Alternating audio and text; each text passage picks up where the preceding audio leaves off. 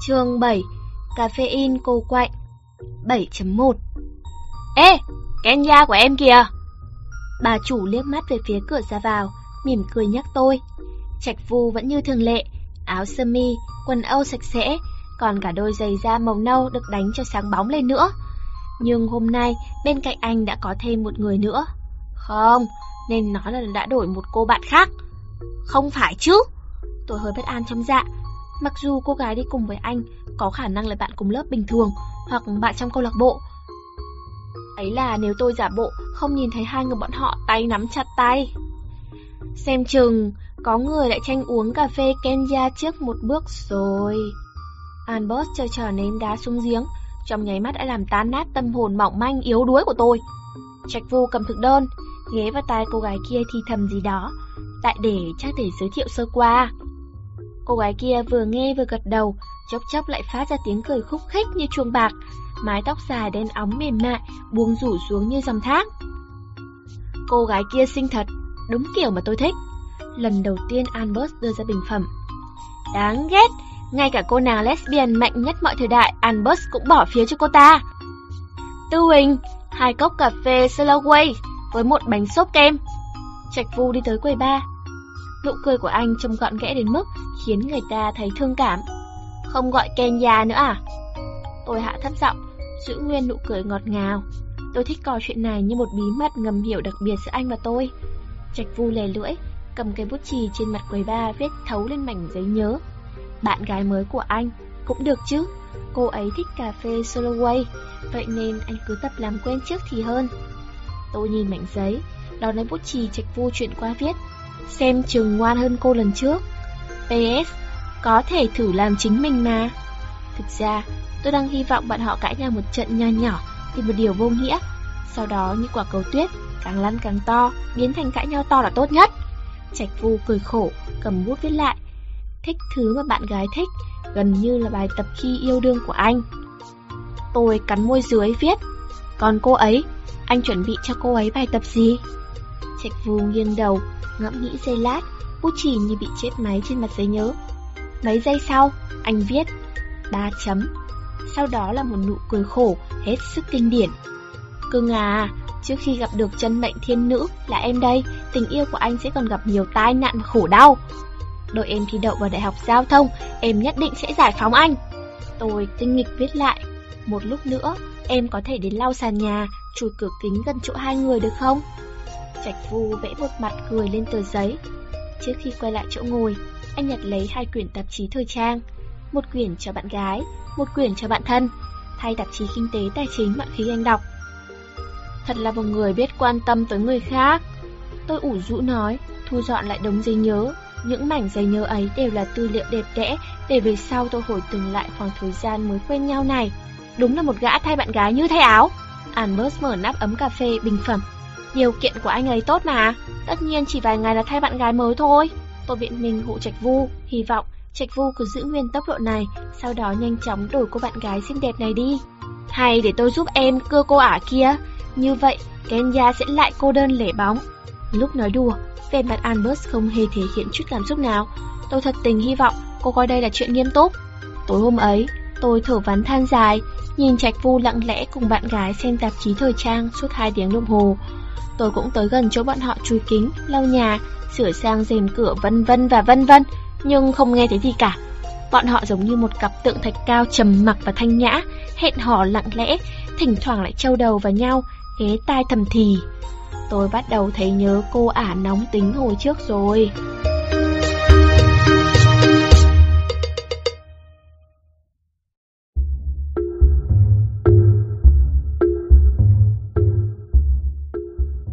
7.2 Mấy ngày sau đó, tôi đều thấy Trạch Vu và cô bạn gái ngoan ngoãn hẹn hò trong quán. Tôi bắt đầu hoài nghi, không biết có phải vì trong quán có rất nhiều tạp chí, nên họ cứ chọn mãi chỗ này mà uống cà phê hay không? Mỗi ngày 2 tiếng đồng hồ, mỗi ngày hai cốc cà phê Slowways, mỗi ngày hai quyển tạp chí. Mỗi ngày tôi đều nếm trải những cảm xúc mâu thuẫn, vui mừng xen lẫn chán trường. Albert nói thật lòng, nếu để chọn lựa, Albert sẽ chọn em hay cô ả ngoan hiền kia? Tôi đờ đẫn gặm quyển sách tham khảo môn tiếng Anh. Nói thật lòng, tôi đây là loài động vật rất coi trọng bề ngoài. Albert vưng hai cốc cà phê Slowway trên đám bọt sữa của một trong hai cốc, không ngờ còn vẽ một hình trái tim bằng caramel. Albert đúng là đồ lăng nhăng. Tôi trao mày, bưng hai cốc cà phê đi tới chỗ Trạch Vu. Nhưng đến hôm thứ sáu, Trạch Vu buồn bã lê bước vào quán, bên cạnh không có ai. Anh mở máy tính sách tay, cắm điện, lấy một quyển tạp chí thiên hạ, gọi một cốc Kenya. Hôm nay anh có một mình thôi à? Tôi hỏi, có chút tò mò và rất nhiều mong đợi. Một mình, nên gọi Kenya. Ánh mắt Trạch Vu nhìn sang bên cạnh, tự như cô nàng ngoan hiền nọ vẫn đang ngồi cạnh vậy. Bạn gái anh hôm nay có việc à? Tôi dè dặt hỏi. Chia tay rồi. Nụ cười buồn của Trạch Vu lúc nào cũng toát lên khí chất của một nhà văn, đầy vẻ siêu hình hài hước. Quả tim tôi nảy lên một cái. Không phải chứ, là anh đòi chia tay à? Tôi làm ra vẻ kinh ngạc. Ừ, cô ấy cũng không phản đối. Trạch Vu nhấp một ngụm cà phê Kenya. Có thể hỏi tại sao không?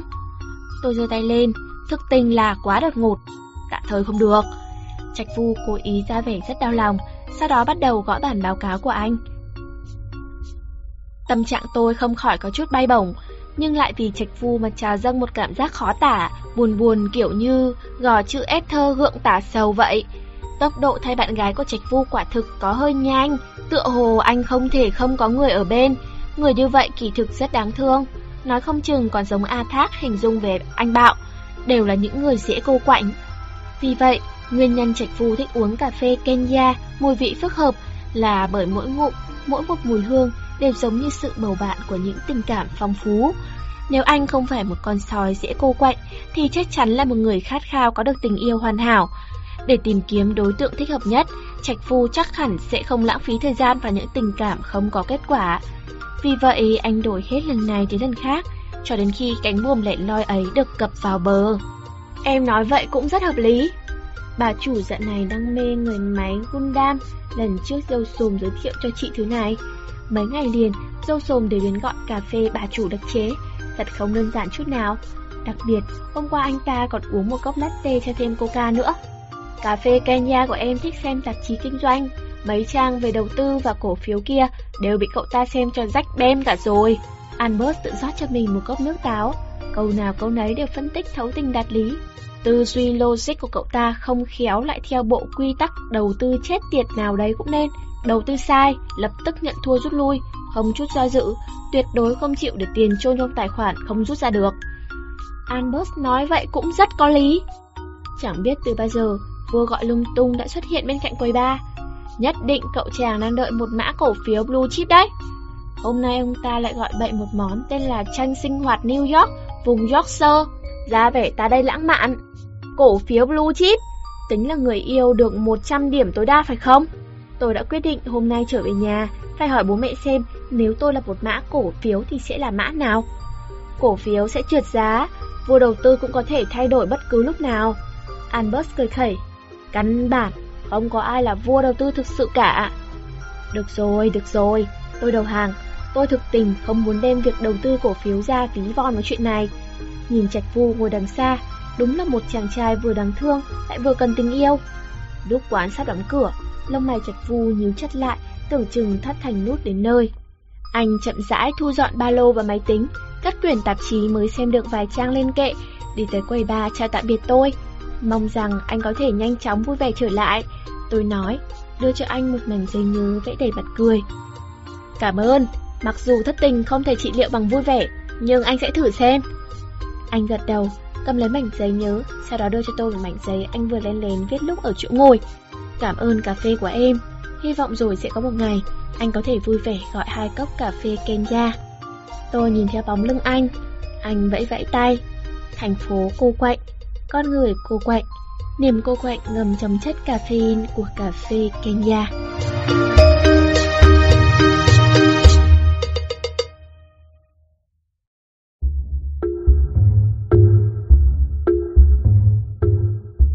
bảy chấm ba Thoát cái đã tới chủ nhật. Vì bộ phim dặm xanh và cái mạng nhỏ bé của mình Tôi phải xin bà chủ cho nghỉ nửa ngày. Tôi hẹn gặp A Thác ở quán nét lúc 7 giờ tối. Sau đó anh ta sẽ chở tôi đến nhà anh Bạo Tối nay không đến tiệm giặt là ăn nữa hả? Tôi hỏi, quả thực nhung nhớ những món ăn hoàn mỹ tuần trước. Không, Hôm nay anh Bạo không chém ai, muốn tự tay giặt mấy quả trứng mời chúng ta ăn. A Thác dường như rất vui khi thấy tôi muốn đến tiệm giặt là nên lại nói Tuần sau chúng ta lại đến tiệm giặt là đi, vợ chồng thím Kim Đao chắc chắn sẽ vui lắm đấy. Tôi gật gật đầu, nếu anh Bạo đã đích thân dán chúng vậy không ăn cũng không được rồi. Hôm nay hình như em có tâm sự thì phải. A Thác nhìn thấy nét mặt tôi qua gương chiếu hậu. Ừm, tôi thừa nhận. Nếu em có việc đột xuất thì để tuần sau xem dặm xanh cũng được, không sao đâu. A Thác giảm bớt tốc độ. Không phải, một người mà em thích dạo gần đây cứ thất tình suốt, buồn thay cho anh ấy thôi. Tôi nói, chính bản thân tôi cũng không hiểu tại sao mình lại nói những chuyện này với A Thác.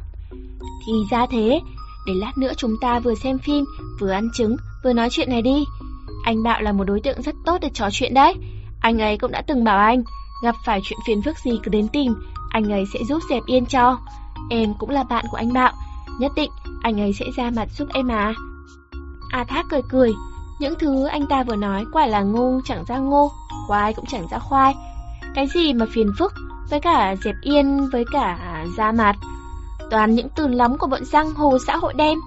Lúc đến nhà anh Bạo, anh ta đã dán sẵn trứng đợi bọn tôi. Có trứng rán, trứng rán, trứng rán và rất nhiều trứng rán. Không có gì ngoài trứng rán. Anh chỉ biết rán trứng, đừng để bụng. Ánh mắt anh Bạo rất hung ác. Anh ta nói, con người ta chỉ cần chuyên tâm làm một chuyện thì có thể làm rất tốt. Đạo lý ở đâu cũng như nhau cả. Em rất thích ăn trứng rán. Tôi gắng sức, bạnh cơ mặt mình ra, tươi cười nói. Hễ hôm nào không ăn trứng rán là em có cảm giác lạ ngay, chẳng hiểu không ổn ở chỗ nào nữa. Anh cũng thế. Anh Bạo ngồi xuống, bật máy chiếu lên. Dặm xanh đúng là một bộ phim cảm động lòng người. Phim được cải biên từ câu chuyện của tiểu thuyết gia, chuyên viết truyện kinh dị Stephen King, kể lại những tao ngộ của một người da đen to béo, sở hữu siêu năng lực trị liệu kỳ dị trong một nhà tù chết chóc. Mặc dù chúng tôi buộc phải hợp sức xử lý hết ba chục quả trứng rán trong quá trình xem phim, nhưng tôi vẫn cảm động đến rơi ra nước mắt. Lúc khóc, tôi rút lấy mấy tờ giấy ăn, phát hiện anh Bạo cũng đang khóc. Hay quá nhỉ! Đôi mắt hổ của anh Bạo long lanh ngấn lệ, miệng ăn trứng rán. Siêu hay ạ! Tôi khóc lớn. Đột nhiên, anh đạo dường như không còn đáng sợ như lúc trước nữa. Bộ phim kết thúc, đèn sáng, chân sán cũng đã hết. Phim về nhà tù thì nhà tù so xanh cũng hay lắm, có thể xếp hạng một trong 10 phim hay nhất em từng xem. Tôi lòng nước mắt, bụng căng phòng. Anh xem 31 lần rồi. Anh Bạo lạnh lùng đáp, coi như đồng ý lời tôi nói. Anh Bạo từng đi tù khổ sai, vì vậy anh ấy đặc biệt nhiều cảm xúc khi xem các phim về nhà tù. A Thác giải thích, tôi có thể tưởng tượng được. Có đi lính hay không chẳng quan trọng, nhưng là một người đàn ông trong đời nhất định phải đi tù khổ sai một lần. A Thác, cậu phải nhớ kỹ. Anh Bảo đứng dậy, chỉ vào vết đao chém vắt ngang mặt, hàn học nói. Em không cần. A Thác thẳng thừng đáp lại, đúng là không cần mạng sống nữa mà. Nếu không ngồi tù, làm cái sẹo cũng miễn cưỡng coi là được. Anh Bạo chỉ vết sẹo trên mặt, sau đó lại kéo áo lên, chỉ vào mấy vết sẹo trên người, nói một người đàn ông trong đời nhất định phải có một vết sẹo đẹp. Anh quen cậu chính là nhờ vết sẹo này đây. Sớm muộn, rồi cậu cũng sẽ có vết sẹo thuộc về mình. Vừa nói, anh vừa chỉ vết sẹo trên lưng. Em không cần. À thác nhún nhún vai, căn bản không để tâm. Anh bạo đành buồn bực ngồi xuống, sau đó quay sang hỏi tôi. Có ăn trứng rán nữa không? Mỗi lần khó chịu, anh lại ăn trứng rán. Tôi vội vàng bảo có. Anh bạo rõ ràng, cực kỳ khó chịu vì A Thác trả treo với anh. Nếu ăn thêm mấy quả trứng rán mà không phải thấy đổ máu, vậy thì tôi ăn cũng được. Anh Bạo đừng trèo kéo cô ấy nữa, tâm trạng Tư Huỳnh hôm nay không được tốt. A Thác vội ngăn anh Bạo đi dàn trứng. Vậy hôm nay anh ngủ phòng khách nhé. Anh Bạo lại móc trong túi quần ra một dây bao cao su. Tôi sắp ngất xỉu đến nơi rồi. Phương thức giải quyết khi tâm trạng người khác không được tốt của vị tiên sinh xã hội đen này cũng thật là... Vậy mà A Thác còn nói anh ta là đối tượng rất tốt để trò chuyện nữa chứ. Thì ra các anh ta dẹp yên bất bình đều tầm bậy tầm bạ như vậy. Người mà Tư Bình thích, dạo gần đây hình như không được thuận lợi lắm, nên tâm trạng cô ấy không được tốt. A Thác cầm đĩa thức ăn đậy lên đống bao cao su chống trướng cả mắt. Thì ra thế, cho anh biết thằng ấy là ai, anh sẽ tìm nó, nói lý lẽ. Anh bạn đột nhiên mất lộ hung quang. Tôi vội vội lắc đầu, sau đó thanh minh sự việc thực ra không nghiêm trọng đến thế. Tất cả chẳng qua chỉ là ảo tưởng màu hồng của con gái thôi, Không cần phiền đến anh Bạo suốt ngày bận rộn chém người ta, phải đi chém thêm một người nữa làm gì. Kẻ thù của em chính là kẻ thù của anh, có phiền phức cứ tìm đến anh. Anh Bạo đùng đùng nổi giận, dù tôi hoàn toàn chẳng hiểu anh ta tức giận chuyện gì. Không phải kẻ thù, em thích anh ấy mà. Tôi nhắn tít mặt lại giải thích, sau đó tôi kể lại tỉ mỉ chuyện mình thích Trạch Vu, để anh Bạo khỏi tiếp tục hiểu lầm. A Thác vừa nghe vừa gật đầu, còn anh Bạo lại vừa nghe vừa lắc đầu. Sau đó, anh Bạo bắt đầu khuyên bảo tôi dưới hình thức một câu chuyện. Đó là câu chuyện về người bạn gái trước trước trước nữa đã chết trong lòng anh. Lại để là một bài ca buồn về giới xã hội đen, kiêm thiên sử thi bi thương về nhi nữ giang hồ, tình dài ý càng dài. Trong câu chuyện có đao, khoảng chừng hơn bảy chục thanh, sau đó cũng có cả súng, áng chừng hai mươi mấy khẩu, đạn bay qua bay lại thì nhiều vô kể, những vai kẻ thù và kẻ thù giả thiết đại khái chừng 30 đến 40 người. Nếu phân biệt theo phép nhị nguyên, tức chia làm phe chính nghĩa và phe tà ác, đại khái là một cục diện thế lực quân bình. Sau đó đám đàn ông bắt đầu chém giết, đám đàn bà cũng chạy qua chạy lại cổ vũ, thỉnh thoảng còn thay đàn ông đỡ đạn bày tỏ lòng trung thành sâu sắc, thỉnh thoảng cũng cầm lựu đạn uy hiếp kẻ thù háo sắc để thể hiện tiết tháo kiên trinh, thỉnh thoảng lại ra đường giúp đàn ông trả nợ, ánh đao bóng máu, mỗi bước đều có sát cơ. Đường dài tình dài, tình nhi nữ lại càng dài. Anh Bạo rất thông thuộc các thủ pháp kể chuyện của điện ảnh, thuật lại tất cả một cách tương đối sinh động. Cuối cùng, anh giật mặt nạ ra người của gã đàn ông trong lòng ra, mới phát giác đó chính là Tú Trinh của anh. Trời ơi, thì ra Tú Trinh muốn giải quyết khúc mắc giữa anh và Vương Đồng cha cô ấy, không ngờ đã xả thân việc nghĩa, mong anh đừng trả thù. Trời ơi, thế nhưng sự việc đã rồi, chuyện quá khứ chỉ còn lại trong hồi ức. Anh bạo thâm trầm nói, nước mắt còn tuôn rơi. Tôi muốn giơ tay nói kết cục cuối cùng hoàn toàn giống đoạn kiều phong ngộ sát A Châu trong chuyện Thiên Long Bát Bộ, nhưng rốt cuộc vẫn kìm lại được, thậm chí còn khóc khan mấy tiếng bày tỏ lòng chia buồn. Vì vậy, cái thằng trạch vu kia mà dám trêu hoa gẹo cỏ bên ngoài, cứ bảo anh. Anh Bạo lau khổ nước mắt, lạnh lùng đưa ra kết luận, anh chém chết nó. Cảm ơn anh Bạo, tâm trạng em đỡ hơn nhiều rồi. Tôi chắp hai tay trước ngực, đầu óc rồi tinh rồi mù cả lên.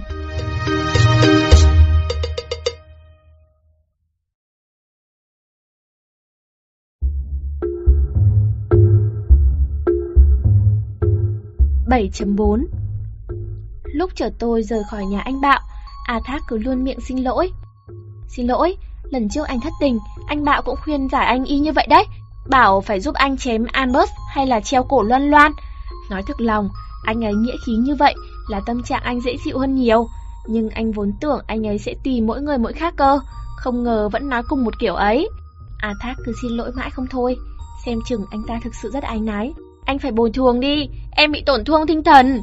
Tôi có cảm giác trong đầu mình toàn là đao với súng, không sao phục hồi lại bóng lưng u uất của Trạch Vu nữa, tổn thất hết sức nặng nề. Được rồi, chuyện đó tất nhiên là không thành vấn đề. An Thác nhìn đồng hồ nói, 11 giờ rưỡi rồi, muộn quá, lần sau đi. Anh an Thác, xin hỏi, anh định bồi thường như thế nào? Tôi hỏi, tôi đi làm cả 7 ngày trong tuần, nhưng nếu phương án bồi thường hay ho, tôi có thể nghĩ đến việc xin bà chủ cho nghỉ một hôm. Bí mật, chỉ cần em rảnh, bất cứ lúc nào cũng có thể gọi điện cho anh. Nghe A Thác nói vậy, tôi mới nhớ ra tôi không hề có số điện thoại của anh ta. Vậy là A Thác dừng xe ở đầu ngõ nhà tôi, sau đó lấy bút bi, viết vào lòng bàn tay tôi một số điện thoại di động. Tối nay vẫn phải cảm ơn anh, vì dặm xanh rất hay. Tôi nhìn dãy số trong lòng bàn tay, nói, và lại em cũng không sợ anh Bạo như lần trước nữa rồi. Anh Bạo vốn không hề đáng sợ mà.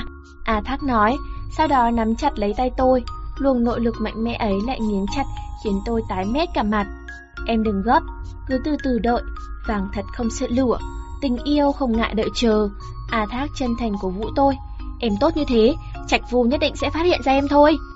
Những lời thiết tha này của A Thác về sau đã ảnh hưởng rất sâu sắc đến tôi. Mỗi lần rơi vào tâm trạng chán trường, mỗi lần muốn bỏ cuộc, tôi lại nhớ đến ma thuật trong những lời A Thác nói. Để tôi kiên định không rời, để tôi kiên định không rời, để tôi kiên định không rời. Trạch Vu mãi mãi vẫn không vui vẻ trở lại. Tôi chỉ dám chuyển giấy nhắn với anh, xin anh hãy cố lên. Chỉ những lúc dẫn các đàn em trong câu lạc bộ đến quán thảo luận về giải thi đấu hùng biện giành cúp sinh viên mới, anh mới mở khóa gông xiềng, cùng chặt hai hàng lông mày, thao thao bất tuyệt, dẫn dắt đám sinh viên mới thảo luận các luận điểm tấn công và phòng thủ. Lúc đó, anh vừa đẹp trai, lại vừa thông minh.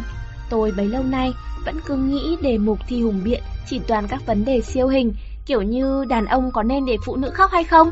Tình yêu quan trọng hay bánh mì quan trọng? Thất tình có phải là bài học mà một người nhất thiết phải trải qua trong đời hay không? Chẳng hạn. Tất nhiên là tôi sai, sai đến không để đâu cho hết.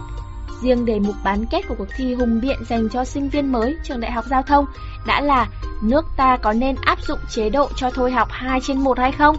Còn đề mục trong vòng thi chung kết thì là không nên hợp pháp hóa cái chết an lạc, toàn những thứ nghiêm túc cực kỳ. Cũng vì vậy, tôi rất thích tranh thủ lúc vắng khách, ngồi bên cạnh nghe bọn họ thảo luận. Các em phải nhớ kỹ, có nhiều sách lược để nói về việc có nên hợp pháp hóa cái chết an lạc hay không. Giả dụ, các em đi từ phương diện giá trị đạo đức thì đại khái chia thành hai dạng, phải xem là nhắm vào mệnh đề giá trị cao như quyền tự chủ định đối với tính mạng hay là nhắm vào mệnh đề giá trị thấp như sự hợp tình hợp lý. Nếu nhắm vào cái trước, vậy thì phải chú ý xem có phải ai cũng có quyền tự chủ đối với tính mạng của mình hay không? Ai có thể nắm quyền tự chủ đối với sinh mạng của người khác? Và lại, còn phải phân biệt rõ tại sao quan tòa có thể quyết định mạng sống của phạm nhân, nhưng bác sĩ lại không có quyền quyết định kỳ hạn sinh mạng của người bệnh. Nhất thiết phải bám chặt lấy những luận điểm này, sau đó... Trạch Vu nói rõ ràng, dịch mạch. Tôi ở bên cạnh nghe hóng, mà cũng không kìm được gật đầu li lịa. Về sau, đội sinh viên năm nhất khoa công trình do Trạch Vu dẫn dắt quả nhiên giành được quán quân, còn đến quán ăn một bữa thả cửa để chúc mừng. Có lẽ có thể thấy được tư chất của một người thông qua câu lạc bộ mà họ tham gia nhỉ? Trạch Vu tham gia câu lạc bộ hùng biện, bất kể là trước khi tham gia anh đã cực thông minh hay sau khi tham gia mới trở nên sáng láng, tóm lại, cuối cùng vẫn là hạng đầu óc thông minh. Còn A Thác với anh trai tôi ở trong câu lạc bộ trượt bát anh, tôi thấy đều là đồ ngốc cả. Nói tới đây, tôi cũng chẳng hiểu bản thân mình rốt cuộc vì sao cứ muốn quy kết trong một nguyên nhân nào đó như thế. Từ cà phê, từ câu lạc bộ, từ bất cứ chi tiết nhỏ nhặt nào có thể giúp tôi hiểu về một người trong thời gian rất ngắn. Nhưng A Thác thì khác, anh ta cảm thấy muốn nhìn một người thì phải nhìn vào bản thân người ấy, những thứ khác đều vô dụng cả.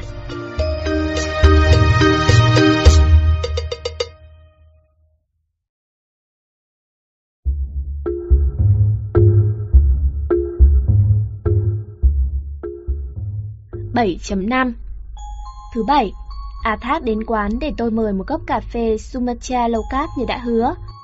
Xin nghỉ đi, anh phải dạy gia sư hộ bạn, sẽ dẫn em đi gặp một người khiến em quên hết mọi phiền não. A Thác chỉ vào đồng hồ đeo tay, uống một hơi cạn sạch cốc cà phê, tôi giải công pha chế. Không phải chứ, bây giờ, đi làm gia sư với anh. Tôi gần như không nói được lời nào. Lần trước bảo A Thác phải bồi thường tổn thất tinh thần cho tôi, chỉ là nói đùa thôi, nên tôi cũng chẳng gọi điện lại cho anh ta làm gì. Đi đi, quán có tôi là được rồi. Albert lạnh lùng nói. Cảm ơn nhé, chúng ta đi thôi. Athak nắm chặt tay Albert, chân mày Albert nhíu lại, rõ ràng đã bị nội lực của Athak tấn công. Vậy là Athak vội vàng chở tôi, phóng xe máy về phía Trúc Đông. Dọc đường, Athak giới thiệu trước với tôi về gia cảnh của học sinh này, tôi nghe mà chỉ biết trầm trồ ngạc nhiên. Đó là một anh chàng đã thi lại đại học đến lần thứ 5, vì gầy quá nên không phải đi lính, đồng thời cũng vì nhất quyết gắng thi đại học hết năm ngày sang năm khác, nên cả ban xã hội lẫn ban tự nhiên đều đã trải qua, nhưng do điểm số quá thấp mà chẳng vào được trường nào hết. Đáng thương quá, em hiểu ý anh rồi, anh muốn dùng anh ta để khích lệ em phải học hành chăm chỉ, gặp anh ta xong em sẽ cảm thấy mình rất hạnh phúc, vì vậy trong lòng sẽ như trời cao biển rộng, đúng không hả? Tôi ngồi đằng sau kêu toáng lên, kỳ thực anh không cần phải phiền phức đến như vậy đâu. Tất nhiên là không phải, cậu ta chỉ có cái tật dễ phân tâm, chứ không hề ngốc, vậy nên đa tài đa nghệ lắm. A Thác nói lớn, qua chỗ rẽ liền tăng tốc. Xe dừng lại dưới mái hiên của một tiệm tạp hóa. A Thác, tí nữa đừng có chạy vội đấy nhé, đánh với bác ván cờ. Một người đàn ông trung niên, để mình Trần đang cậy rốn, nhiệt tình hét lên. Để cháu dạy xong đã, bác chuẩn bị tinh thần thua đi. A Thác kéo tôi vào cửa hàng tạp hóa, bước sầm sập lên cầu thang xi măng, Hình như tôi đã dần quen với cảnh tượng kiểu này rồi. Đây chính là thế giới của A Thác. Chào em, anh tên là Tiểu Tài. Chào mừng em đến tham quan câu chuyện kỳ diệu không thể tin nổi về cơ thể con người. Một anh chàng gây đến mức cơ hồ phải bị bác sĩ thả dù xuống cửa hàng MC Donald để tiếp tế đứng dậy, trịnh trọng bắt tay tôi. Anh ta chính là học sinh mà A Thác dạy gia sư, phụ đạo tất cả các môn, vì môn nào của anh ta cũng bè bét. Trong phòng tiểu tài chất đầy những thứ đạo cụ và đồ chơi chẳng có tác dụng thực tế gì. Ngoài ra còn có rất nhiều truyện tranh và băng video, sách tham khảo. Tất nhiên không thể tránh khỏi hiện trạng chất đầy một tủ to, ở giữa tủ còn nhét một con búp bê bơm hơi. Chào anh, chào hỏi tại sao lại là câu chuyện kỳ diệu về cơ thể con người? Tôi chỉ tay ra, nhưng vừa mới chạm nhẹ vào lòng bàn tay anh ta, tiểu tài đã bay ngược về phía sau một cách khoa trương. Tôi giật thót mình, kinh ngạc nhìn gã trai nằm dưới sàn nhà, anh ta đang sùi bọt mép trắng xóa, tay chân co giật một chập. Không phải chứ, A Thác! Tôi vội nhìn sang phía A Thác, nhưng anh ta đang phá lên cười ha hả. Tiểu tài chậm rãi đứng dậy, lắc lắc đầu, tựa hồ đang cố tỉnh táo lại. Cơ thể con người đúng là không thể nào tin nổi, chúng ta đều truyền đạt thông tin trong hệ thần kinh nhờ vào những dòng điện sinh học yếu ớt.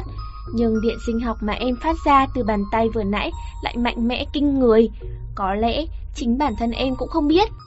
Tiểu tài hít thở sâu, chia tay ra, muốn tôi chạm vào anh ta lần nữa. Không phải vậy chứ. Còn nữa, có phải lúc nãy anh gạt em không? Tôi thấy A Thác đã cười bò lăn ra giường, thực tình rất nghi ngờ gã tiểu tài này. Em mặc kệ A Thác, cậu ta vừa bị anh điểm trúng huyệt cười đấy. Nào, chạm vào anh một lần nữa, quan sát phản ứng của làn da anh ấy. Tiểu tài cởi áo ra, để lộ thân thể gầy dơ xương sườn. Tôi không kìm được tò mò, khẽ khẽ đặt ngón tay vào lòng bàn tay anh ta. Cánh tay tiểu tài không ngờ lại nổi hết da gà, chẳng những thế, những đợt sống da gà còn đều đặn lan dần đến ngực, bụng, lưng, kiểu như mắc bệnh sởi vậy. Cơ thể người thực sự rất kỳ diệu đúng không? Anh luyện bao nhiêu lâu mới được vậy đó? Tiểu tài hít sâu một hơi, da gà đã biến mất trong nháy mắt. Tôi đúng là hồ đồ mất rồi, anh ta đang bày trò gì không biết.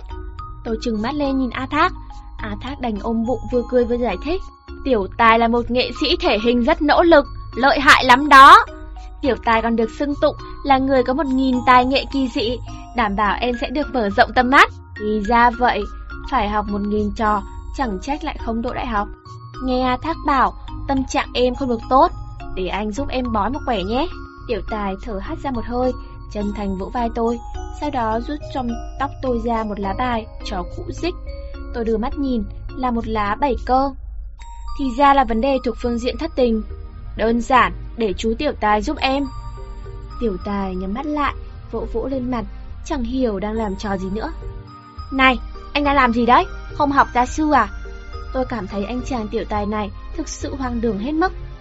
Chú ý xem! A Thác kêu lên. Đột nhiên, từ lỗ mũi tiểu tài phọt ra hai luồng chất lỏng màu trắng.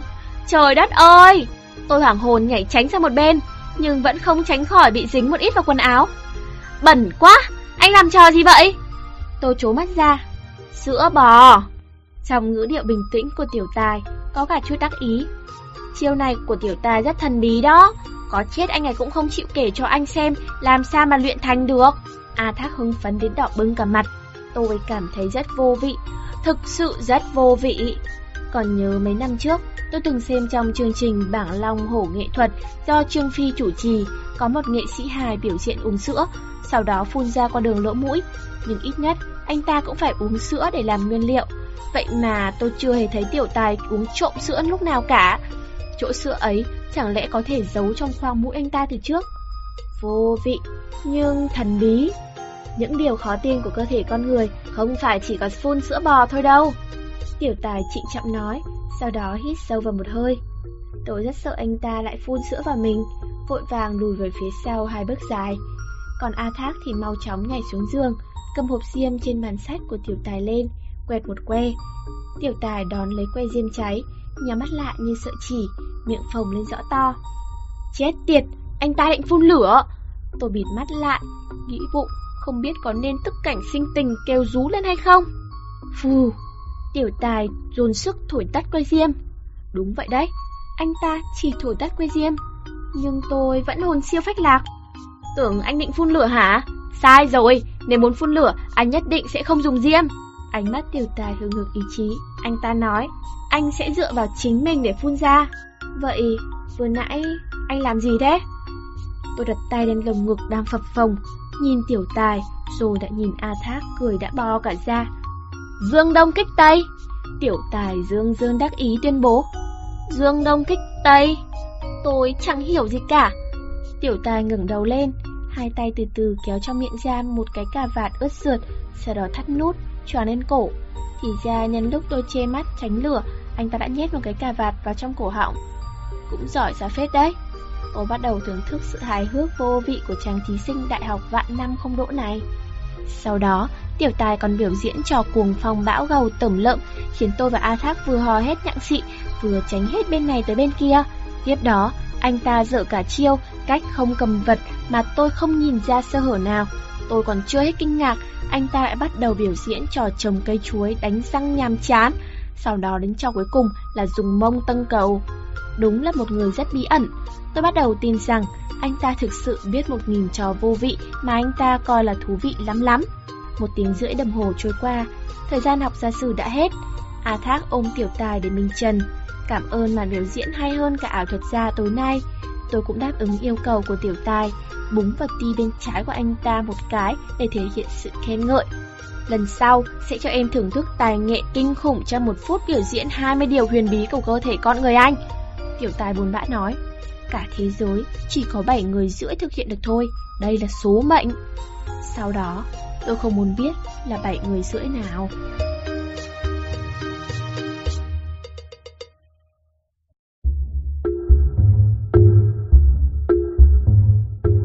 7.6 Tôi và A Thác đi xuống dưới nhà. Người đàn ông trung niên thích móc lỗ rốn kia quả nhiên đã bày bàn cờ tướng chờ sẵn. Vậy là A Thác và tôi ngồi xuống ghế băng dài, bắt đầu đánh cờ với người trung niên tên gọi bác Dũng ấy. A Thác vừa đánh cờ, vừa giới thiệu cho tôi truyền kỳ về tiểu tài. Bác Dũng là bố tiểu tài. Từ nhỏ, tiểu tài đã yếu ớt lắm bệnh, vì vậy thường giúp trong căn phòng nhỏ xem tivi và băng chương trình nghệ thuật tổng hợp của Nhật mà bác Dũng thuê về. Từ đó mê muội các trò linh tinh quái đản trong các tiết mục chọc cười của Nhật, suốt ngày ở trong phòng nghiên cứu đủ loại đạo cụ kỳ quặc và thân thể của chính mình, bước lên con đường nghiên ngẫm, nghiên cứu và phát triển nghệ thuật không thầy tự biết, một lòng muốn trở thành nghệ sĩ hình thể kỳ diệu đầu tiên trên thế giới. Nghệ sĩ hình thể kỳ diệu rốt cuộc là gì? Còn lợi hại hơn cả ảo thuật gia à? Tôi hỏi, cần món đồ uống được bác Dũng mời lên. Tiểu tài nói, tất cả mọi trò của nghệ sĩ hình thể đều bắt nguồn từ cơ thể người, những thứ khác chỉ là phép che mắt. A Thác dùng pháo bắt mã của bác Dũng, nói, ảo thuật gia toàn dựa vào thủ pháp và đạo cụ thôi. Thế cái nghệ sĩ hình thể ấy có kiếm được nhiều tiền không? Bác cũng chờ mong lắm đây. Bác Dũng lấy xe ăn lại pháo của A Thác. Con đường trở thành nghệ sĩ hình thể kỳ diệu của tiểu tài vẫn còn gập gành lắm. Tất cả các bạn học đều coi anh ta như quái nhân khoa học, thầy cô giáo trong trường cũng coi anh ta là cái gai trong mắt hoặc vết nhơ của nhà trường. Hiệu trưởng thậm chí còn gọi anh ta lên bục để khiển trách một trận, yêu cầu anh ta phải chấn chỉnh lại, học hành chăm chỉ.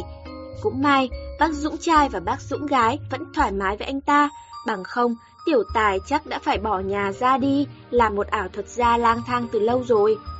Còn A Thác, người thường xuyên phát hiện ra thế giới quái đản của các quái nhân, tất nhiên coi tiểu tài như bảo bối, còn bắt trước phong cách Trần Thủy Biển, cắt giảm một nửa tiền gia sư, vì anh ta thường thường đều dành nửa thời gian dạy tiểu tài đề toán, nửa thời gian còn lại thì xem biểu diễn. Nửa tiếng đồng hồ sau, bác Dũng ăn tướng của A Thác. Cậu còn non lắm.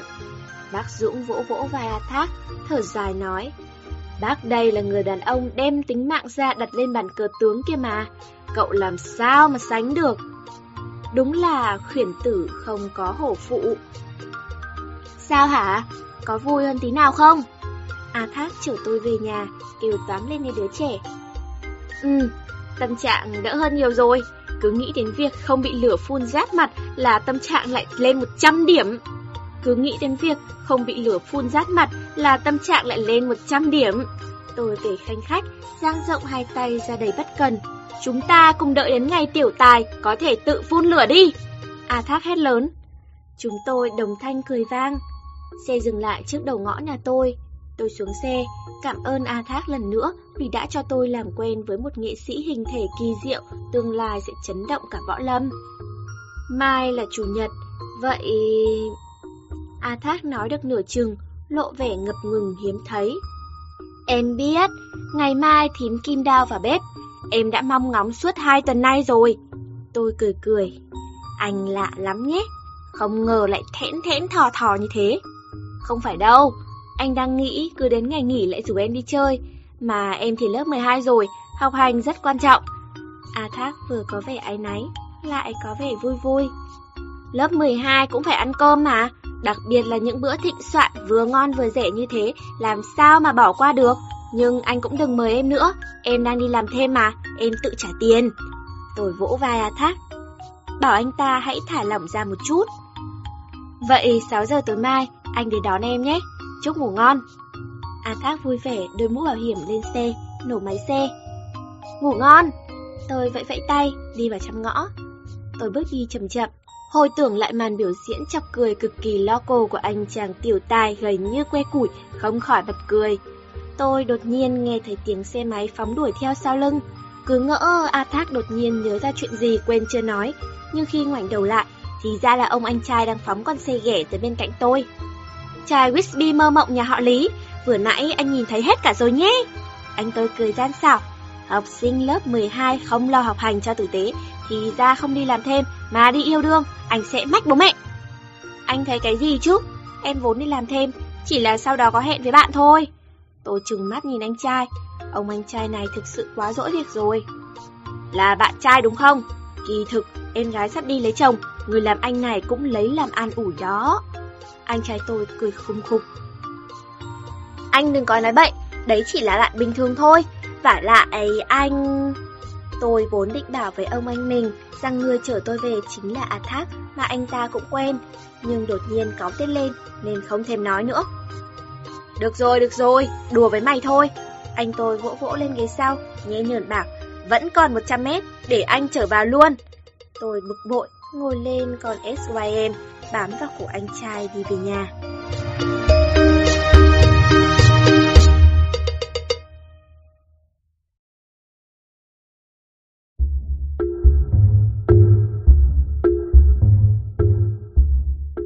Bảy chấm bảy Vậy là tối hôm qua, cậu lại cùng với thằng cha A Thác bị lesbian các bạn gái kia đến tiệm giặt là ăn một bữa thịnh soạn. Tiểu Thanh há hốc mồm, đôi đũa gắp quả trứng kho tương sững lại giữa hộp đồ ăn. Cái gì mà thằng cha thằng chiếc? A Thác là A Thác, anh ta là người tốt. Tôi uống Yakun. Ăn xong thì sao? Lại đến nhà tay đại ca xã hội đen kia xem phim à? Tiểu Thanh nghe rất chăm chú. Không, đến nhà tay thiết đầu kia hát, anh ta có bộ dàn karaoke gia đình xịn lắm. Tôi cười cười tiếp.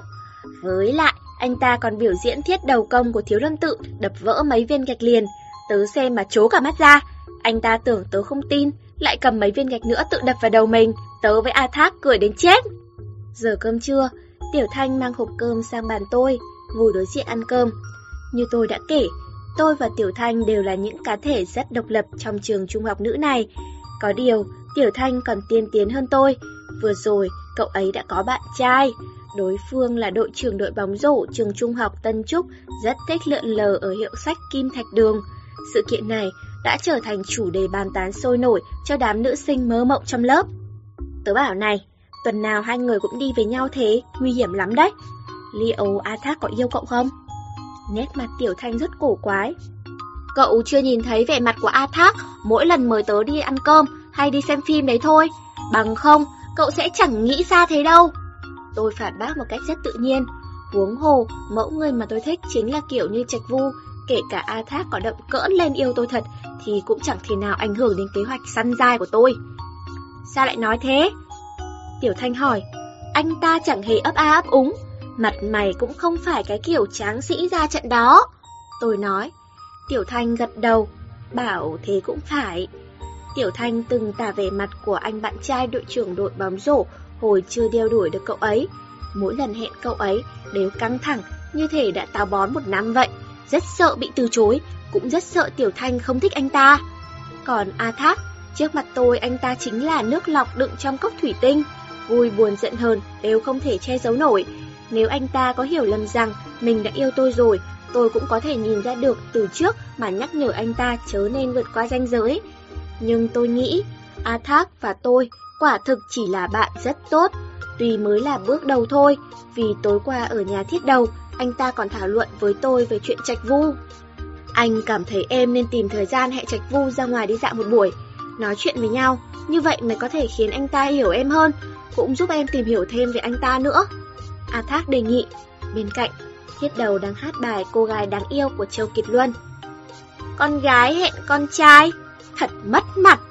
Tôi lên tiếng từ chối, ngộ nhỡ tôi thực sự chủ động hẹn trạch vu, sau này hồi tưởng lại chắc chắn sẽ cực kỳ xấu hổ. Có gì mà mất mặt, em chỉ cần lấy ra một nửa dũng khí lúc mắng mỏ bạn học của anh trong quán cà phê lần đó là được rồi. A Thác cười hì hì nói, và lại trạch vu sẽ cảm kích em đó, giúp anh ta tiết kiệm được bao nhiêu là giấy. A Thác chính là đầu ngốc. Rất nhiều tiểu thuyết tình yêu đã nói rõ rành rành ra đấy. Phần ngọt ngào nhất cuộc một cuộc tình chính là giai đoạn mập mờ, quá trình không rõ tình huống, suy đoán lẫn nhau ấy. Bao giờ cũng khiến người ta đỏ mặt, tim đập nhanh, bao giờ cũng khiến người ta dẫu có nằm mơ cũng không thể nào quên được sự căng thẳng mỗi lần nói chuyện với nhau. Đối với tôi, giai đoạn mập mờ là gì? Không ngừng chuyển giấy tán chuyện, cổ vũ trạch vu, chính là mập mờ. So sánh ra, nói toạc móng heo thì có ý tứ gì chứ? Trạch Vu có mảnh giấy viết thế này. Cảm ơn em đã giúp anh mỗi lần đến đây uống cà phê đều phấn chấn ra về. Chỉ riêng một câu này thôi đã khiến tôi ngẩn ra gần nửa tiếng đồng hồ. Albert phải dùng dĩa chọc chọc tôi mới tỉnh lại. Còn một mảnh khác cũng kinh điển không kém. Cảm ơn em, nụ cười của em còn thơm hơn cả cà phê Kenya. Anh sẽ cố gắng. Bạn nói xem, nhận được mảnh giấy như thế, liệu có sướng chết mê chết mẹ đi không? Tôi đờ ra suốt một buổi tối. Tan học, bạn trai Tiểu Thanh đợi cậu ấy ở cổng trường, hoàn toàn không để tâm đến ánh mắt ngờ vực của thầy giám thị. Đúng là một cặp tình nhân dũng cảm. Chúc cậu hôm nay may mắn nhé. Tiểu Thanh đè đầu bạn trai xuống gật đầu với tôi, vẫy vẫy tay. Ừ, bye bye. Tôi phấn chấn, hừng hực vẫy tay lại. Lúc đạp xe đến đường hầm, tôi mới phát hiện hình như mình vẫn chưa biết tên bạn trai của Tiểu Thanh. Tiểu Thanh đã nhắc đến chưa nhỉ? Hình như là A Chiết, A Giá, A Sắt. Trong lúc nghĩ ngợi vấn đề vô vị này, tôi đã đến quán cà phê đợi một người. Tôi đẩy cửa, sau đó lập tức đứng hình. Trạch Vu đến rồi, nhưng anh không ngồi trong cái góc cô độc bầu bạn với chiếc máy tính sách tay cô độc của mình, mà ngồi ở sofa đôi mềm mại. Sau đó cà phê Kenya không còn là cà phê Kenya nữa, mà là hai cốc sundae rắc vụn sô-cô-la. Anh không thích ngọt quá cơ mà, cần gì phải thế chứ? Tôi ngây ngốc nhìn cô gái bên cạnh trạch vu. Tỉnh lại đi, Albert kéo tôi đi về phía quầy ba. Em muốn khóc quá. Tôi nhìn bóng lưng trạch vu và cả cô gái cao nhỏng bên cạnh anh. Bạn gái mới của trạch vu đấy sao? Vẫn là mái tóc dài đen bóng, nhưng cô gái lần này không được dịu dàng thách nhã như cô lần trước, mà cứ thao thao bất tuyệt. Ông chỉ thao thao bất tuyệt, cô ta gần như còn là chuyên gia về ngôn ngữ cơ thể, giơ tay, vuốt tóc, đập bàn, vỗ tay, làm trạch phu ngắm mà miệng cười như hoa nở. Hay cô ta cũng là người trong câu lạc bộ hùng biện, nếu không thì là câu lạc bộ ngôn ngữ ký hiệu.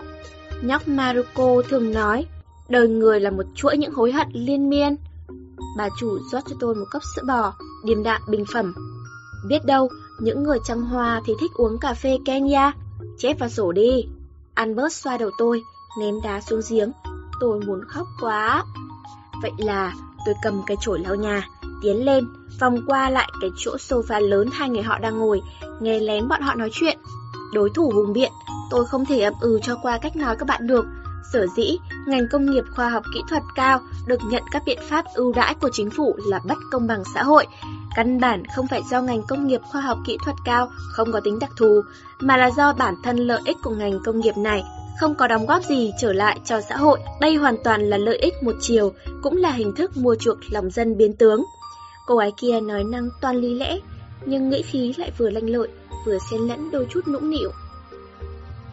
Không, không không, đối thủ hùng biện, luận điểm của bạn đã hoàn toàn thiên lệch rồi, thậm chí còn lệch về phía tôi. Tôi ở đây trịnh trọng chất vấn bạn, có phải bà đã nhận hối lộ của phía tôi hay không? Đặc biệt là hối lộ bằng tình yêu. Trạch Vu trách móc cô gái kia, làm cô ta không nhịn được, mà rộn lên đùa cợt với anh. Nghe bọn họ nói chuyện thêm một lúc, tôi xác định cô gái này là sinh viên khóa trên, học năm thứ tư, cũng là thành viên trong câu lạc bộ hùng biện. Lần này, Trạch Phu lái máy bay bà già. Đúng lúc sắp ngã lăn ra sàn ngả ngất xỉu, tôi phát hiện ra lưng mình bị Trạch vô hích nhẹ một cái. Tôi gión rén quay về phía quầy ba, ngoảnh đầu lại nhìn, quả nhiên có một mảnh giấy nhớ màu hồng dán trên lưng. Viết gì thế? Amos đi tới, tay vẫn đang đánh bót sữa. Bạn gái mới của anh được mấy điểm? Tôi đọc lời nhắn trên mảnh giấy, ngơ ngẩn, thất thần. 90 điểm, chính là loại tôi thích. Albert lại ném thêm hòn đá nữa xuống giếng. Albert cơ đổ cô ta hộ em đi. Em đã Albert uống 100 cốc cà phê. Linh hồn tôi cơ hồ đã thoát ly khỏi thân thể. Tôi không uống cà phê. Albert nói.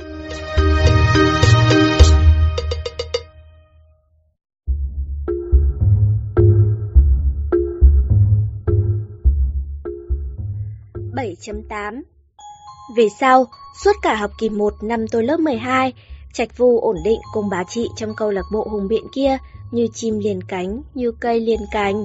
Bà chị ấy tên gì thì tôi mãi vẫn chưa nghe được, chỉ biết Trạch Vu luôn gọi chị ta là đối thủ hùng biện hoặc bà thẩm phán. Tôi nghe mà dối cả lòng. Nhưng từ đầu chí cuối, đối thủ hùng biện đều không biết tôi và Trạch Vu chẳng những quen biết mà còn len lén chuyển giấy nhắn tin cho nhau nữa. Bí mật nhỏ này phải nói chính là sự ăn ý ngầm tuyệt vời trong giai đoạn mập mờ.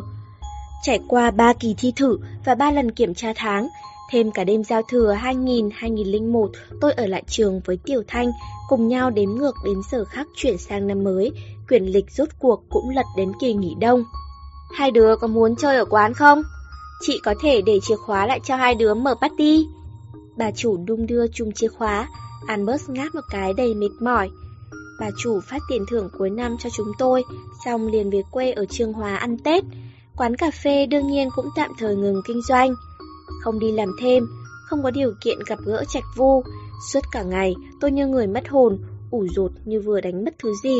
Tự trách mình, tại sao lại không có số điện thoại của anh, còn mong bèo nước gặp nhau ngoài đường, thì tôi lại phải thừa nhận mình không được may mắn như các nhân vật nữ chính trong chuyện ngôn tình. Có điều, tôi vẫn còn đường dây điện thoại chuyên giải buồn của A Thác. Vậy là ba ngày chủ nhật trong kỳ nghỉ đông, chúng tôi đều tới tầng 2 tiệm giặt là thưởng thức đại tiệc năm mới mộng ảo của thím Kim Đao. Món này ngon quá thì mất, gọi là Tây Thi Hiến Tim, chim sa cá lặn.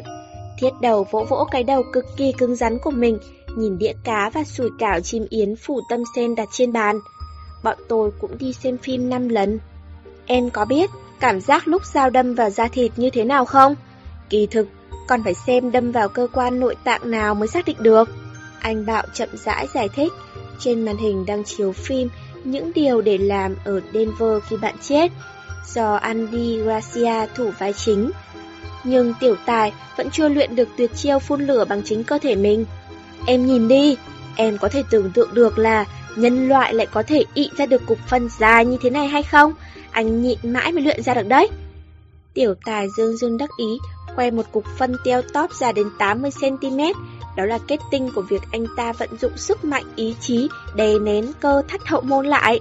Học hành đương nhiên cũng là trọng điểm cuộc sống. Trong kỳ nghỉ đông, ngoài dạy học cho tiểu tài, A Thác cũng dạy thêm cho tôi môn toán. Môn toán của A Thác vốn dĩ rất khá, lại dạy rất hay. Bao giờ cũng dùng phương pháp đơn giản nhất, chỉ cho tôi bí quyết giải đề.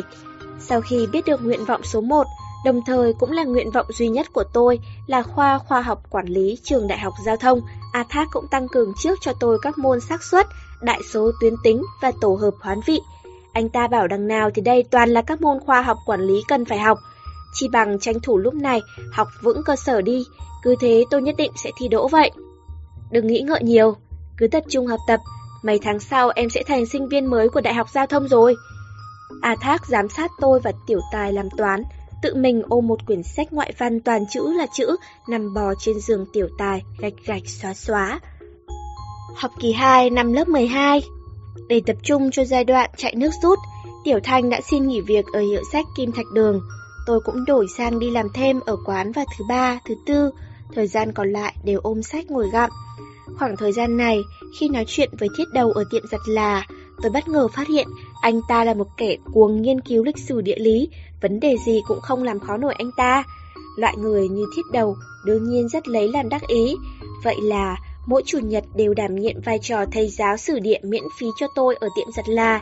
Ăn no xong, liền trải bản đồ ra phòng khách, dùng phương thức kể chuyện và suy diễn logic, giảng giải cho tôi chính trị, quân sự của các nước trong hai cuộc đại chiến thế giới biến chuyển như thế nào, mấy nước tham chiến và các vị danh tướng ác chiến ở đại lục châu Âu ra làm sao, khiến tôi nghe mà thân cả người.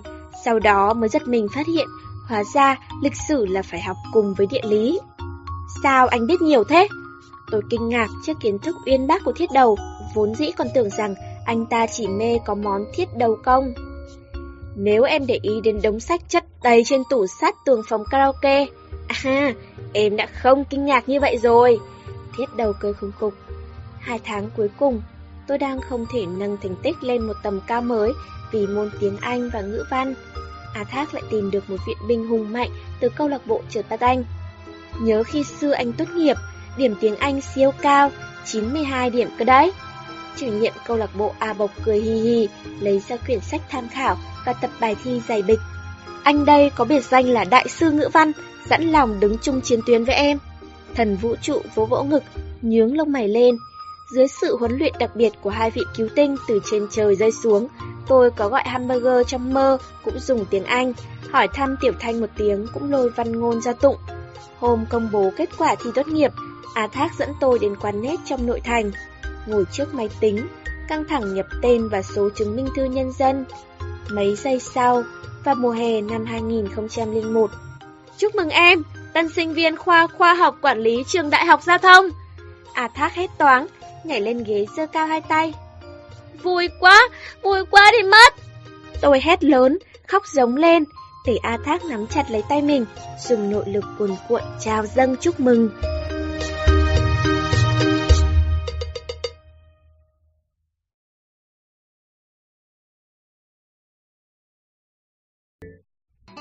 Chương 8 Tân sinh viên Đại học Giao thông 8.1 Đối với tôi, kỳ nghỉ hè sau khi đỗ đại học có 3 ý nghĩa. một Anh trai dạy tôi lái xe máy. Chẳng những thế, còn là con xe SYM dòng SB chạy côn tay của anh ta nữa. Con gái đi xe SB ngầu vãi trưởng dài trước. Thế nào hả? Anh bán rẻ con xe này cho mày. Anh trai tôi vỗ vỗ lên chiếc SB, gã gẫm tôi giúp anh mua lại con xe. Về sau, tôi mua lại con SB của anh trai thật, còn lái nó đi thi lấy bằng nữa. Lúc thi thực hành ở sở quản lý giao thông, quả nhiên khiến tất cả đám con trai đấy phải trầm trồ.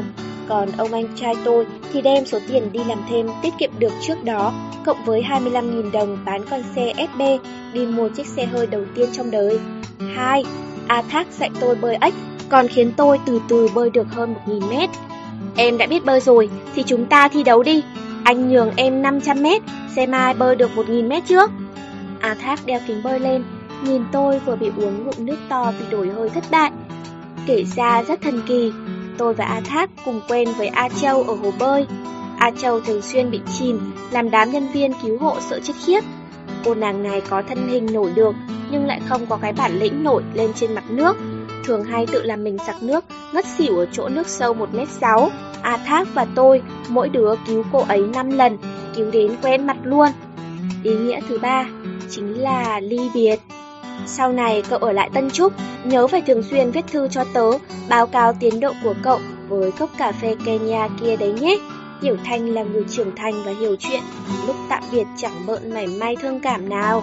Tiểu Thanh không học Đại học Đài Loan, vì anh chàng đội trưởng đội bóng rổ kia của cậu ấy thi đỗ vào khoa điện cơ trường đại học thành công ở tận Đài Nam mà cậu ấy cũng điền nguyện vọng vào khoa ngoại ngữ ở trường thành công. Vận mệnh tức cười như thế đấy, cậu ấy muốn lên phía Bắc, nó lại muốn cậu ấy phải xuống phía Nam. Hơn nữa, còn là cam tâm tình nguyện nữa. Tớ sẽ viết, nhớ là khi nào về Tân Trúc, nhất định phải tìm tớ đấy nhé, tớ mời cậu uống cà phê. Tôi đúng búng trong miệng, vành mắt đỏ lực lên, nhìn cậu bạn trai, phụ trách vác hành lý bên cạnh Tiểu Thanh, lại nói, cậu không được bắt nạt Tiểu Thanh. Bằng không, tôi có quen một đại ca xã hội đen tên là anh Bạo đấy, đảm bảo anh ấy sẽ đập nát đầu cậu luôn. Bạn trai của Tiểu Thanh, tức anh chàng cao to tên A Thần, chỉ biết cười ngu ngơ, chẳng giống người thông minh đã thi đỗ vào khoa điện cơ trường thành công tiệu nào. Hai người bọn họ xách đống hành lý nặng nề lên tàu hỏa, tôi vội vàng đưa tay quẹt đi dọn lệ đọng trong mắt. Nhìn theo bóng lưng hai người, chợt cảm thấy mình bị bỏ rơi. A Thần đã nhờ một anh khóa trên cậu ta quen biết tìm được phòng cho thuê ở Đài Nam. Đôi tình nhân trẻ sẽ bắt đầu sống chung với nhau. Thoát cái, họ đã bỏ lại tôi một quãng xa, không thể nào theo kịp. Cửa toa tàu đóng lại, Tiểu Thanh không ngoảnh đầu. A Thần tươi cười rạng rỡ vẫy tay với tôi. Từ tận đáy lòng tôi hy vọng Tiểu Thanh chỉ là không muốn tôi nhìn thấy nước mắt của cậu ấy. Tàu hỏa đi rồi, tôi ở lại, ở lại phong thành, ở lại đợi một người.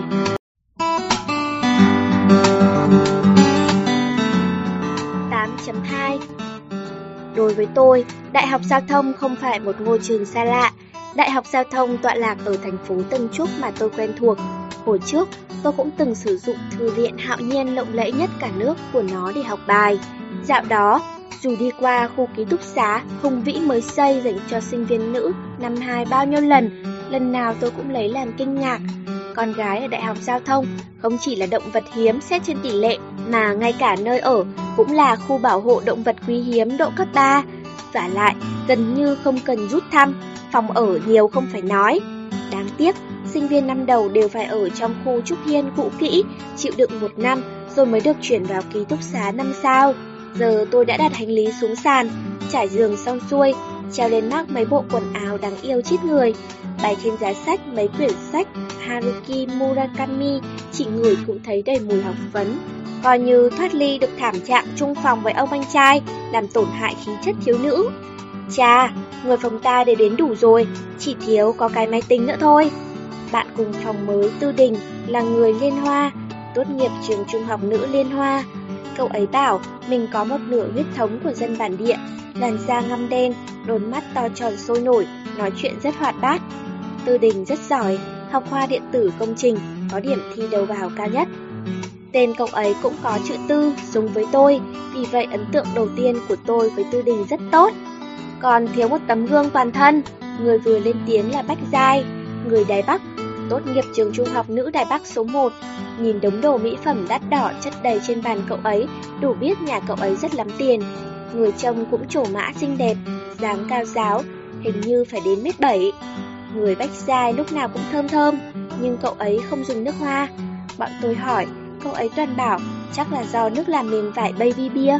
Nhưng tôi bảo, đấy là lệ chất trời sinh. Bách Giai là bạn cùng khoa với tôi, mã sinh viên chỉ lệch nhau có một số. Gương toàn thân cái con khỉ ấy.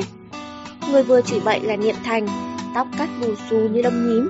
Niệm Thành là cô nàng lesbian thứ hai tôi gặp trong đời.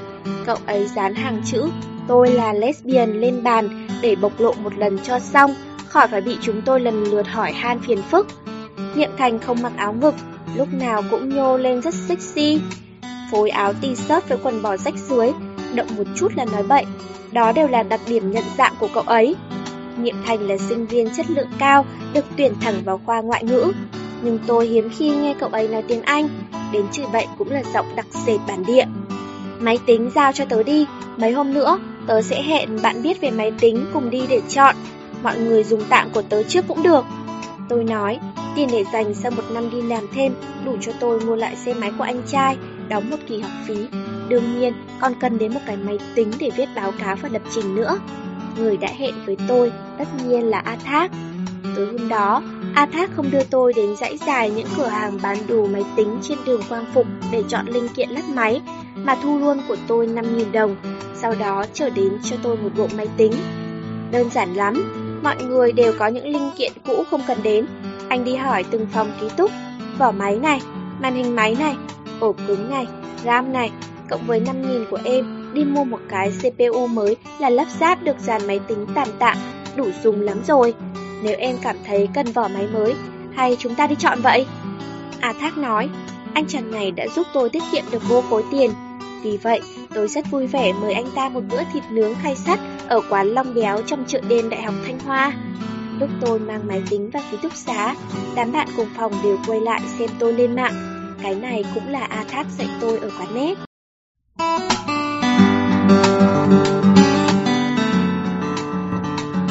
8.3 Vừa khai giảng, liền có một chuỗi các hoạt động chào đón sinh viên mới, nào là trong khoa, nào là trong câu lạc bộ, còn cả gia tộc trong truyền thuyết nữa. Chế độ gia tộc là truyền thống chung tốt đẹp của rất nhiều trường đại học, đại khái chỉ là chị khóa trên dẫn dắt em trai khóa dưới, anh khóa trên dẫn dắt em gái khóa dưới, một gia tộc hoàn chỉnh ít nhất phải có 8 người, nhưng chỉ có khoa khoa học quản lý và ngoại ngữ đông đảo sinh viên nữ là có thể cân đối nam nữ từ năm nhất đến năm thứ tư mà thôi. Người phụ trách dìu dắt tôi là Hà Vũ Hằng, đàn anh học năm thứ hai cùng khoa. Anh này suốt ngày đi dép lê, mặc áo mayo, đầu tóc tất nhiên là bù xù dính bết vào nhau. Muốn tham gia câu lạc bộ nào hả em gái? Ừ, cánh gà với trà sữa, bye bye. Hà Vũ Hằng bao giờ cũng chỉ tùy tiện ừ hử với tôi một hai câu, mang đồ ăn đêm cho tôi rồi đi luôn. Tôi hỏi thăm mới biết, anh ta là một quái nhân. Hồi trước cũng từng tham gia một đống câu lạc bộ, nghe có vẻ rất thông minh, tương lai sán lạn, kiểu như câu lạc bộ Hùng Biện, rồi một tổ chức thanh niên độc lập, phi chính phủ, nhưng lại vì đam mê tổ chức hoạt động đấu võ rất không có tương lai nên đã bỏ hết. Nói thật lòng, Hà Vũ Hằng không phải người biết cách chăm sóc các em gái khóa dưới theo kiểu đàn anh mê gái truyền thống của Đại học Giao thông. Lúc nói chuyện với tôi, thường tâm trí cứ để đâu đâu, nếu không thì là qua quýt, khuyên dân tôi phải học hành tử tế, hiếu thuận với cha mẹ, nắm chắc lấy năm tháng tươi đẹp của tuổi trẻ, vân vân và vân vân. Việc lịch sự nhất anh ta từng làm với tôi chính là mời tôi đi xem giải đấu tự do, tranh cúp sinh viên mới do anh ta lén lút tổ chức dưới tầng hầm tòa nhà quản lý số 1. Lúc có một tia máu mũi phun trúng mặt tôi đang đứng xem, anh ta đã hét lớn, dục dã đám bạn lấy giấy vệ sinh giúp tôi lau chùi. Bách Giai hạnh phúc hơn tôi nhiều. Cô nàng xinh đẹp không chỉ có một đống lời mời hẹn hò từ các đàn anh trong khoa, lại có cả cánh gà với trà sữa của các đàn anh khoa khác nữa. Con người nhân từ, dạ dày lại nhỏ như bách dai, toàn đem đống cánh gà với trà sữa chất như núi ấy tặng cho chúng tôi ăn. Lắm lúc chúng tôi ăn không hết, còn phải phiền đến các chị em phòng khác làm việc tốt, hoặc là đem ra cho lũ chó đang vẫy đuôi rối rít bên ngoài ký túc xá ăn, đến nỗi chúng nó trông thấy cánh gà là phát sợ cả lên.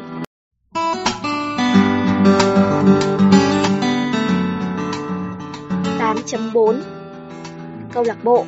Tất nhiên là câu lạc bộ hùng biện chứ còn đâu được nữa. Ai bảo trạch vu động một tí là nói đối thủ hùng biện này Đối thủ hùng biện kia. Quá nửa là thích những cô gái mồm miệng lanh lợi.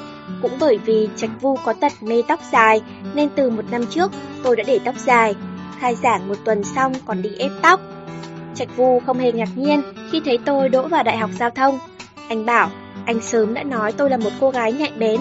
Những người nhạy bén thì đặc biệt thông minh, cộng với một chút cố gắng nữa, làm việc gì cũng sẽ thành công. Đối với việc tôi gia nhập câu lạc bộ hùng biện, Trạch Vu cũng làm ra vẻ ta đây thần cơ diệu toán, sớm đã đoán trước rồi, chẳng hề cảm thấy kinh ngạc chút nào. Anh tình nguyện đảm trách huấn luyện cho đội khoa học quản lý trong giải hùng biện giành cúp sinh viên mới. Còn cô bạn cùng phòng Bách Giai, ngoài việc bận rộn cho cuộc thi giành cúp hiệu trưởng của câu lạc bộ kịch nói, tất nhiên cũng bị tôi kéo vào đội hùng biện để kể vài tác chiến. Việc làm bọn con trai chết mê chết mệt để chúng nó phân tâm, cứ giao cho tớ. Còn lại, phần chính của cuộc thi thì... hề hề, Tư Huỳnh, Điên Phong, hai người đừng có mà lười nhác đấy. Bách Giai nói rất thoải mái. Nói thực lòng, Bách Giai là hot girl mà các câu lạc bộ tranh nhau mời mọc, vừa phải tham gia cuộc thi của câu lạc bộ kịch nói, lại còn phải tham gia cắm trại ngoài trời chào đón sinh viên mới, Thực sự không có thời gian đâu bàn thảo các luận điểm nếu không phải nể mặt tôi và Trạch Vu rất đẹp trai, cậu ấy hoàn toàn không hề nghĩ đến việc thử tham gia thi đấu hùng biện để làm gì. Đề mục vòng sơ loại của cúp sinh viên mới là Đài Loan cần loại bỏ chính sách bảo hộ nông nghiệp. Chúng tôi ở phe phản đối, chủ trương duy trì trạng thái hiện tại. Bách Giai đảm nhận vai trò người phản biện thứ nhất, mê hoặc đối thủ. Cậu bạn Dương Điên Phong thông minh vặt, đảm nhiệm vị trí người phản biện thứ hai và kết luận coi như chủ tướng, còn tôi là người phản biện thứ ba. Dưới sự chỉ đạo anh minh của Trạch Vu, chúng tôi liên tiếp đánh bại khoa toán học ứng dụng và khoa ngoại ngữ. thuận lợi tiến vào vòng tứ kết, đề mục đổi thành Đài Loan cần phải có văn bản rõ ràng cấm quảng cáo chính trị. Đề mục bán kết này rất thần bí, riêng việc để tôi và Điên Phong hiểu sơ sơ nó rốt cuộc là cái gì, Trạch Vu đã tốn mất 3 ngày trời. Nhưng Bách Giai đảm nhiệm vị trí tiên phong dụ địch thì thực tình quá kém, đến nỗi khi chính thức lên sân khấu, khi đấu với đội khoa hóa học ứng dụng yếu hơn, tình cảnh thê thảm của cô nàng chỉ có thể dùng bốn chữ, nói năng làm nhảm để hình dung. Tôi thực sự hối hận vì đã không viết luôn ra một bài diễn văn cho cậu ấy đọc thuộc lòng. Vì vậy, chúng tôi đã thua, buộc phải tranh huy chương đồng với đội khoa công trình rất mạnh trong quá khứ, nhưng đã thua đội khoa công nghệ điều khiển vì lý do ngoài ý muốn. Dĩ nhiên, tôi không trách Bách Giai, cậu ấy vốn là nhân vật chữa cháy nhiệt tình hỗ trợ, nhưng tôi vẫn lập ra một bản dàn bài diễn giải cùng với phương hướng đáp điện để cậu ấy thông thả mà đọc hết trong cuộc đấu tranh giành huy chương đồng. Có điều, khoa công trình có cựu chủ nhiệm câu lạc bộ Hùng Điện, trường trung học Kiến Quốc tọa chấn. Tôi không dám mong có thể đánh bại đối phương, mà chỉ muốn để Bách Giai nói hết các luận điểm, tránh cho những người phía sau phải tốn thời gian thu dọn cục diện rối rắm là được rồi. Có điều, chúng tôi không ngờ lại chiến thắng, giành huy chương đồng và 600 đồng tiền thưởng. Hi hi, vì tớ đã nhận lời đi xem phim với chủ tướng đội khoa công trình đó mà. Cậu ta đương nhiên không tiện thắng chúng ta rồi. Xong xuôi mọi việc, Bách Giai mới cười hì hì trong phòng ký túc, cho biết sự thật. Thì ra Bách Giai vẫn luôn lấy làm áy náy vì thất bại của trận bán kết đầu tiên, vì vậy đã hỏi thăm số điện thoại phòng ký túc của chủ tướng phe đối phương, dùng mỹ nhân kế dụ dỗ đối phương đầu hàng. Chẳng trách, tôi luôn cảm thấy vị chủ tướng có kinh nghiệm hùng biện phong phú của khoa công trình, sao mà cứ thễ thà thễ thọt mãi không xong, đến cả luận điểm cũng không rõ ràng, thành ra có dạo còn nghi ngờ vào trình độ câu lạc bộ hùng biện trường trung học kiến quốc. Sau đấy, Bách Gia thì hẹn hò về bảo với tôi, sở dĩ đội hùng biện hạt giống số 1 của khoa công trình ấy thua đội công nghệ điều khiển cũng là vì anh chàng chủ tướng kia. Tối hôm trước, cậu ta chơi poker ở trung tâm câu lạc bộ, thua chủ tướng đội công nghệ điều khiển 500 đồng, đành phải thua trận để bồi hoàn. Tay chủ tướng đội công trình ấy xem chừng rất có phong cách riêng đó, hẳn là một anh chàng thú vị. A Thác nghe xong cười ha hả, phản ứng hệt như tôi dự đoán. Vì Bách Giai, sau đó còn đi xem phim với cậu ta lần thứ hai, lần thứ ba và thứ tư. Quả nhiên, thắng bại không thể nhìn một lúc, thế sự đa đoan khó lường lắm. Tôi cũng cười, đưa cho A Thác một cốc cà phê Island. Quên mất không kể, tôi vẫn làm thêm ở quán cà phê đợi một người. Nhưng điều không thể ngờ tới là cuộc sống đại học thoạt trông có vẻ thanh thang rộng mở, nhưng thời gian ngoài giờ có thể dùng đi làm thêm so với lớp 12, áp lực nặng nề lại rút ngắn đi rất nhiều. Tôi không chỉ phải tham gia câu lạc bộ và đủ các thể loại hội hữu nghị, còn phải thích ứng với việc học hành, dùng một đống sách toàn ngoại văn. Vì vậy, chỉ đến quán vào làm thứ hai, thứ tư và thứ sáu. Để bớt phần công việc cho Albert, tôi đề nghị Niệm Thành bấy lâu nay vẫn tìm cơ hội làm gia sư, hãy đến quán cà phê làm thêm trước. Quán cà phê là cái đách gì? Lương theo giờ quá thấp so với làm gia sư. Nhiệm Thành sảng khoái cự tuyệt, cầm phi tiêu ném vào tấm bia treo trên cánh cửa gỗ. Cậu có biết Albert truyền thuyết trong giới lesbian không? Tôi thử thăm dò. Ngày hôm sau, Nhiệm Thành đến quán lại.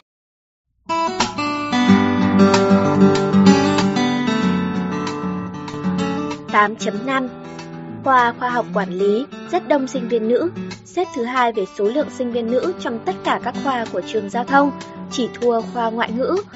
Các khoa toàn bọn cao to đen hôi đều thích kiếm nữ sinh khoa khoa học quản lý làm bạn học, cường độ liên lạc còn siêng hơn cả đám con trai trong lớp.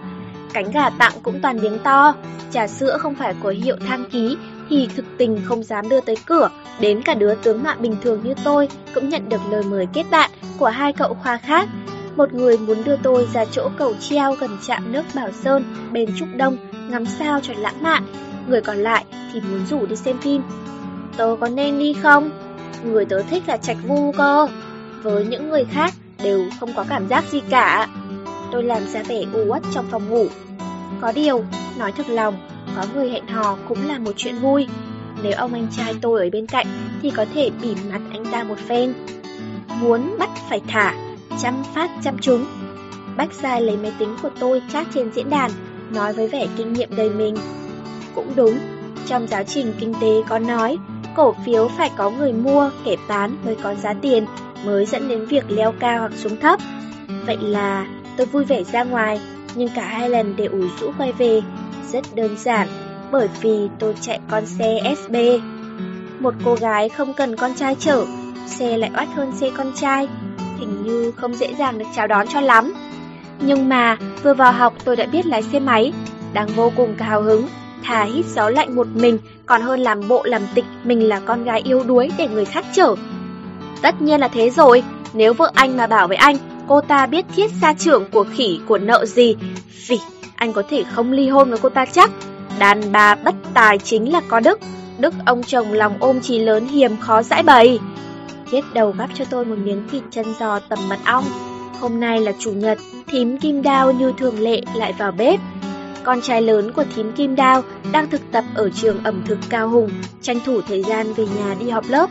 Tiện thể cùng mẹ bày một bàn toàn món ngon, trong đó có món cá muối loạn tù phèo, gà vịt cãi nhau ỏm tỏi rất hợp ý tôi. Nói vậy cũng không đúng, mẹ em nấu ăn ngon nhất thế giới, làm gì có ai bằng, bố em chỉ càng yêu mẹ em hơn thôi mà. Con cả của thím kim đao không đồng tình. Phụ nữ vốn nên xuống bếp mà, nấu ăn có ngon mấy cũng và phải thôi, chỉ cần không xung đột với những thứ đàn ông biết thì thiên hạ thái bình ngay. Thiết đầu nói tới chỗ kích động, đưa nắm tay lên đập mạnh một phát vào đầu mình. Tôi tủi thân gắp thức ăn, ra sức bấu vào bàn. Lần trước, lúc đến nhà anh Bạo xem phim Forrest Gump, tôi kể chuyện này, anh ta cũng lạnh lùng nói. Nếu người đàn bà của anh mà dám xăm nhiều hơn anh, không nói hai lời, mọi người chỉ còn thấy máu chảy thôi. Đàn ông, gã nào cũng giống nhau cả. Hay đấy, anh cũng chưa biết lái xe côn tay đâu. Tư Huỳnh, nếu em rảnh thì dạy anh nhé. A Thác vô tư đề nghị, trên mép dính toàn hột cơm. A Thác chính là dạng người không quan tâm gì đến phong độ đàn ông như thế đấy. Chẳng trách, bạn gái lại bị cô nàng rất có khí khái như Albert cướp mất. Nhưng tôi vẫn vui vẻ dạy A Thác lái con SB vì tôi có thể tưởng tượng ra vẻ mặt và động tác cơ thể của anh ta khi miêu tả tôi với bạn bè mình.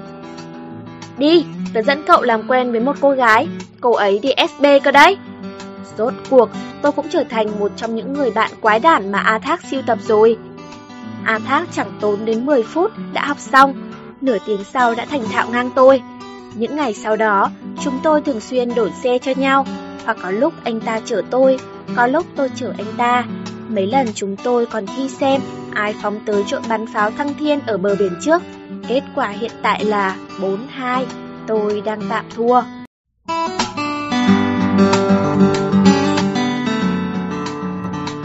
tám chấm sáu Sau đó, ông Kính cắt cảnh trở về với Trạch Vu. Trạch Vu vốn là chiếc xe van cũ của bố anh ấy. Về sau, khi xe đua đời 206 vừa mới thịnh hành, trong sự cổ suý nhiệt tình của đối thủ hùng biện, Trạch Vu đã bán hết cổ phiếu mua lấy một chiếc. Chiếc xe thường đỗ ở đối diện ký túc xá, trông rất oách. Điều khiến tôi lấy làm vui vẻ, đó là không lâu sau khi đổi xe, Trạch Vu cũng đổi bạn gái mới. Tiền bối, có phải hơi khiến người ta kinh ngạc quá rồi không? Đổi xe, cả chị khóa trên cũng thay luôn, thật đúng là một hòn đá bắn hai con chim đó. Dương Điên Phong đang lật dở quyển sách luật trong phòng họp câu lạc bộ, sử dụng thành ngữ lung ta lung tung, chẳng biết lớn biết nhỏ gì cả. Trạch Vu không tức giận, chỉ nở một nụ cười khổ đã lâu tôi không trông thấy, bảo rằng cậu em không hiểu đâu. Con đường tình yêu gập ghềnh chắc trở, cũng giống như thị trường cổ phiếu trồi sụt lên xuống, chẳng bao giờ giá kịch trần mãi được. Những lời này tôi từng loáng thoáng nghe Ambers nhắc tới, quả đúng là đoán việc như thần. Cũng vì lẽ đó, tôi trở nên thích đến phòng họp câu lạc bộ ở trung tâm hoạt động lượn lờ. Mang sách ngoại văn đến đó tra từ điển cũng được. Hay rảnh rỗi, đánh cờ nhảy với các anh chị trong câu lạc bộ cũng được. Càng thường xuyên ở đó thì tôi càng có cơ hội gặp gỡ Trạch Vu, hòng bù đắp lại những cơ hội gặp anh mà tôi bỏ lỡ lúc không ở quán. Huống hồ, chúng tôi vẫn giữ thói quen truyền nhau mảnh sinh nhớ, kể cả những lúc chỉ có hai người trong căn phòng họp bé tí teo của câu lạc bộ, ai làm việc người nấy. Anh đã học năm thứ tư, phải chuẩn bị thi tuyển nghiên cứu sinh, còn sinh viên mới như tôi thì học bài, vẽ áp phích. Nhìn bề ngoài, bầu không khí thường xuyên rất tĩnh lặng, nhưng những mảnh giấy nhớ rực rỡ đủ màu của hai chúng tôi đã dán kín trong sổ ghi chép của nhau. Trên những mảnh giấy nhỏ ấy tuy đều là những đoạn đối thoại trời ơi đất hỡi, nhưng theo quy tắc đã định trong tiểu thuyết ngôn tình, càng là những cuộc trò chuyện không có tâm tư, lung ta lung tung lại càng tích lũy tình cảm như đống lá rụng mùa thu, đến khi giật mình sực tỉnh thì đã nhấn chìm nhau trong đó rồi. Tiền bối, hồi đó sao anh lại gia nhập câu lạc bộ hùng biện thế? Mảnh giấy của tôi, màu vàng. Bạn gái hồi năm nhất của anh rủ anh vào đội thi đấu giành cúp sinh viên mới, vậy là vào thôi. Mảnh giấy của anh, màu đỏ. Chà chà, giỏi thuyết phục quá nhỉ? Mảnh giấy của tôi, màu xanh. Đúng vậy, ma lực của tình yêu từ cái nhìn đầu tiên khiến anh lăn lộn trong câu lạc bộ hùng biện này suốt 4 năm. Mảnh giấy của anh, màu hồng. Sau đó thì sao? Chị ấy là chị nào vậy? Thục Phân, Xảo Lăng, đừng trách em tò mò nhé. Mảnh giấy của tôi, màu hồng. Đâu có, đều không phải.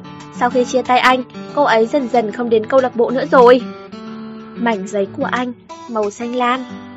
Chị Mai Trăn qua lại với anh được một năm, cho đến giờ hình như là người lâu nhất thì phải. Mảnh giấy của tôi, màu vàng. Không đâu, hồi anh học trường trung học quốc dân, đã thầm yêu cô giáo chủ nhiệm suốt 3 năm liền đó. Nghiêm túc. Mảnh giấy của anh, màu vàng, ba chấm. Mảnh giấy của tôi, màu trắng. Thật đấy mà. Mảnh giấy của anh, màu trắng, dính bốp vào chán tôi.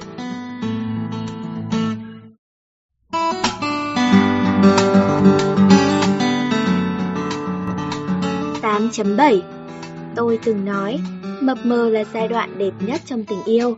Anh Bảo cũng tỏ ra đồng ý. Anh ta nói, mập mờ trong tình yêu cũng giống như 10 giây trước khi lưỡi dao khuấy đảo bên trong nội tạng lúc chém người ta vậy. Nhưng tôi cần phải thừa nhận rằng mình cũng hơi sốt ruột rồi. Tôi không nhẫn nại được như bà chủ. Đến nay, chị vẫn ngày ngày pha hai cốc cà phê bà chủ đặc chế, đợi người có duyên. Tôi rất muốn cơ hội lần này tới lượt mình. Đã đến lúc để yêu một lần đầu tiên, cũng là lần cuối cùng trong đời rồi. Đặc biệt, tôi phát hiện ra số mảnh giấy mình thu thập đã lên đến hơn 3.000 mảnh. Nếu còn do dự dẫm chân tại chỗ, ngộ nhỡ, thực sự trở thành bạn tốt của Trạch Vu, có phải là lợi bất cập hại hay không? Về vấn đề này, tôi đã hỏi từng người một trong phòng ký túc. Trong bộ lạc của bọn tớ, nếu con gái thích một người con trai thì phải thẹn thùng cài một bông hoa lên đầu người con trai ấy khi anh ta đến hát trước mặt mình để bày tỏ tình ý. Nếu hai người tâm đầu ý hợp, ba ngày sau có thể kết hôn rồi. Từ đình chớp chớp đôi mắt to, trắng đen rõ ràng, dạy cho tôi một bài học về tục lệ của dân bản địa. Nhưng Trạch Vu đâu có giống như nhân vật chính trong phim ca nhạc, đột nhiên chạy ùa đến hát hò. Vì vậy, tôi cũng chẳng có cơ hội nào mà cài một bông hoa lên đầu anh ta cả. Tất nhiên là tiếp tục sách lược muốn bắt phải thả rồi. Để tớ giới thiệu cho cậu, mấy anh chàng tặng cánh gà rất to, cậu giả bộ không để ý đưa mảnh giấy nhắn, để Trạch Vu biết cậu rất bận hẹn hò, thử thăm dò phản ứng của anh ấy xem thế nào. Nếu anh ấy thích cậu thì hẳn phải biết nên làm thế nào rồi chứ. Nếu anh ấy không thích cậu, cậu cũng chẳng tổn thất gì, vì cánh gà của mấy anh chàng kia đúng là rất được. Con người chắc cũng không quá tệ, chọn lấy một anh thôi. Chuyên gia tình yêu Bách Giai nói vậy. Mặc dù nghi ngờ Bách Giai dùng cánh gà để nhận định con người chỉ có thể gọi là chuyên gia được yêu hay chuyên gia cánh gà, chứ không thể gọi là chuyên gia tình yêu được. Nhưng hồi trước, tôi cũng thích dùng cà phê để bình phẩm người ta, nên chẳng thể nói gì cậu ấy. Gọi anh bạo của cậu ấy. Tớ không tin, anh bạo cầm dao dí vào cổ Trạch Vu mà anh ta vẫn còn từ chối cậu. Niệm Thành rất lãnh đạm, người chỉ thích con gái như cậu ấy mà chịu cho ý kiến là tôi cảm động lắm rồi. Những phần khác tôi đều coi như thú giải trí trong cuộc sống thường nhật. Sau đó, tôi tiếp thu ý kiến của Bách Giai, vì tôi không đợi được Trạch vu đột nhiên chạy tới trước mặt mình, ngoác miệng ra hát dân ca, cũng không muốn phiền đến anh Bạo với con dao chặt dưa hấu của anh ấy. Hai ngày sau, tôi ở câu lạc bộ vừa luộc bánh trôi nước ăn thay bữa tối, vừa làm bài tập trong sách đại số tuyến tính. Như tôi từng kể, A Thác đã giúp tôi đặt nền móng vững chắc cho hai môn đại số tuyến tính và xác suất thống kê, nên rất nhiều chương trong sách tôi sớm đã thông thạo, thậm chí cảm thấy đề bài ở đại học đơn giản hơn sách tham khảo cấp 3 vô khối lần. Còn Trạch Vu, khoảng 10 giờ tối, anh ôm mấy quyển giáo trình của lớp học thêm đi vào mỉm cười gật đầu với tôi xong, liền dựa vào cái tủ sách đựng đầy cúp thưởng đọc sách. Tôi múc một bát canh trôi nước đưa cho anh. Tối qua anh đến, sao không thấy em nhỉ? Mảnh giấy của anh, màu xanh lam. À, Bách Gia đã hẹn với một anh chàng bên khoa kỹ thuật thông tin, nhưng sát giờ thì cậu ấy lại có việc. Mảnh giấy của tôi, màu xanh lá. Gì vậy? Hả? Em đi thay Bách Giai. Mảnh giấy của anh, màu xanh đậm. Tiền bối thật là một người nhạy bén. Mảnh giấy của tôi, màu vàng. Phải rồi, thế còn hôm kia, cũng không gặp em mà. Mảnh giấy của anh, màu xanh đậm. Hôm kia Bách Gia hẹn anh chàng bên khoa hóa học ứng dụng đi núi thập bát tiêm, nhưng cậu ấy cũng lại bận mất. Mảnh giấy của tôi, màu trắng. Ừ, mảnh giấy của anh, màu đen, cùng với một chữ viết nhầm. Tôi lên lén, liếc nhìn về mặt trạch vu. Anh sẩu môi lên, cố ý làm ra vẻ tội nghiệp. Mảnh giấy đẫm mùi giấm chua ghen tuông, làm tâm trạng tôi vui vẻ suốt hai ngày, đến bước đi cũng như thể dưới giày mọc thêm đôi cánh. Nhưng sang tới ngày thứ ba, trong buổi làm thêm ở quán cà phê đợi một người, tôi lại một lần nữa trố mắt. Đối diện Trạch Vu lại là một cô gái tóc dài xinh đẹp, một cô gái xinh đẹp có gương mặt trái xoan, chỉ to bằng bàn tay, tỷ lệ đầu thân hoàn mỹ 1 phần 9. Trên bàn là hai cốc nước cam, hai quyển tạp chí món ngon here. Thật đáng buồn. Anh ta chính là Trạch Vu. A Thác ngồi trước quầy bar, uống latte bạc hà do tôi mời, ngón tay lên lén chỉ ra phía sau. Chốc nữa, anh ta sẽ cùng tôi đi thăm tiểu tài, nghe nói anh chàng mới nuôi được một con vẹt biết ăn trầu cao. Tôi gật đầu, Trạch Vu ở phía xa nhìn tôi cười cười, tôi vội vàng dặn ra một nụ cười đáp lại. Anh có thể làm quen với anh ấy không? à Thác hỏi. Anh ta rất nghiêm túc, cũng không hề có ác ý, tôi biết. Em không muốn, đặc biệt là những lúc như thế này. Tôi xé ra một mảnh giấy nhớ, dùng bút bi viết số 95 lên trên. Ủa, em đang viết gì vậy? A Thác hỏi, nhìn mảnh giấy màu hồng của tôi. Điểm số cho bạn gái mới của cốc cà phê Kenya kia. Albert lắm mồm trả lời thay tôi. Sao biết được cô gái kia chính là bạn gái mới của Trạch Vu vậy? A Thác hỏi Albert. Hai người họ tuy không giao thiệp gì suốt một năm qua, nhưng giữa hai bên đã không còn ngại ngùng nữa. Ngoại trừ nhắc đến bạn gái cũ của A Thác kiêm bạn gái hiện tại của Albert, hai người họ chuyện gì cũng nói được. Chuyện này rất bình thường, bà chủ cũng lắm mồm hết cỡ. Hãy kìm nén đau thương. Albert vỗ vai tôi, bà chủ nhét một miếng bánh vào miệng tôi. Sau đó tôi lại theo lệ cũ, giả bộ lau sàn nhà. Tranh thủ lúc bến khăn trải bàn lên lau dọn dưới gầm, tôi dán mảnh giấy đó lên đùi Trạch Vu. Trạch Vu nhanh chóng liếc nhìn mảnh giấy, sau đó nở một nụ cười kiểu em đúng là biết mặt hàng. Anh không nghe thấy tiếng trái tim tôi vỡ tan. Sau đó, Trạch Vu và cô nàng xinh đẹp tóc dài có tỷ lệ đầu thân 1 phần 9, ngồi đến khi quán đóng cửa mới về. Tôi và A Thác len lén đi phía sau. Từ xa, quan sát Trạch Vu mở cửa chiếc xe đua 206, mời cô nàng lên xe, lịch thiệp như một quý ông. Nếu có thể ngồi bên cạnh Trạch Vu, em không ngại bỏ con SB rất oách kia. Tôi nói bằng giọng mũi yếu ớt, có hơi mà chẳng có sức. An Thác không trả lời, chỉ cùng tôi đá lon nước dưới đất. Tôi đá đi, anh ta đá lại. An Thác, có phải em rất ngốc không? Hay là bộ dạng rất chi không bắt mắt? Tôi đá lon nước, nhìn xe chạch vu đi khỏi. Không đâu, đừng nghĩ thế mà. An Thác đá lon nước lên cao, dùng đầu gối khéo léo đỡ lấy, sự thăng bằng. An Thác, anh cảm thấy em có phải là người ấy của Trạch Vu không? Tôi hỏi, nhớ đến bà chủ. Nghe Albert kể, hôm nay một người đàn ông trung niên ngơ ngơ ngẩn ngẩn bước vào quán, gọi một cốc cà phê bà chủ đặc chế. Vậy là bà chủ đã pha một cốc cà phê Blue Mountain với nước ép lúa mì non cực kỳ quái đản cho ông ta, còn tặng thêm một miếng bánh kem dâu tây nữa. Nhưng thần kỳ nhất là, tay trung niên kia uống một ngụm xong, không ngờ lại khóc giống lên, sau đó thì không nói một lời, trầm mặc suốt hai tiếng đồng hồ. Xong chắc chắn không phải do dị ứng với mùi vị cổ quá trong miệng, vì cuối cùng ông ta vẫn uống sạch cốc cà phê ấy. bà chủ cũng tôn trọng ông ta, không muốn nói chuyện, lặng lẽ ngồi đối diện ông ta xem tạp chí suốt 2 tiếng.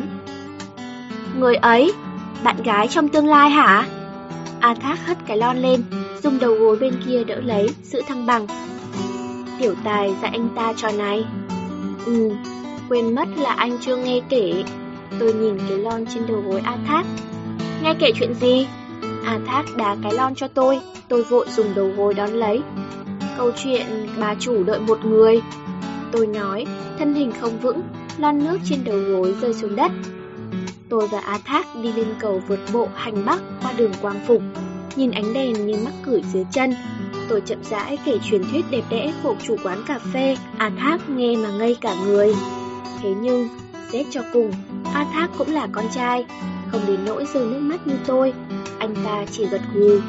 Bà chủ nhất định sẽ đợi được người đó, giống như thím Kim Đao, rốt cuộc cũng gặp được chú Kim Đao vậy.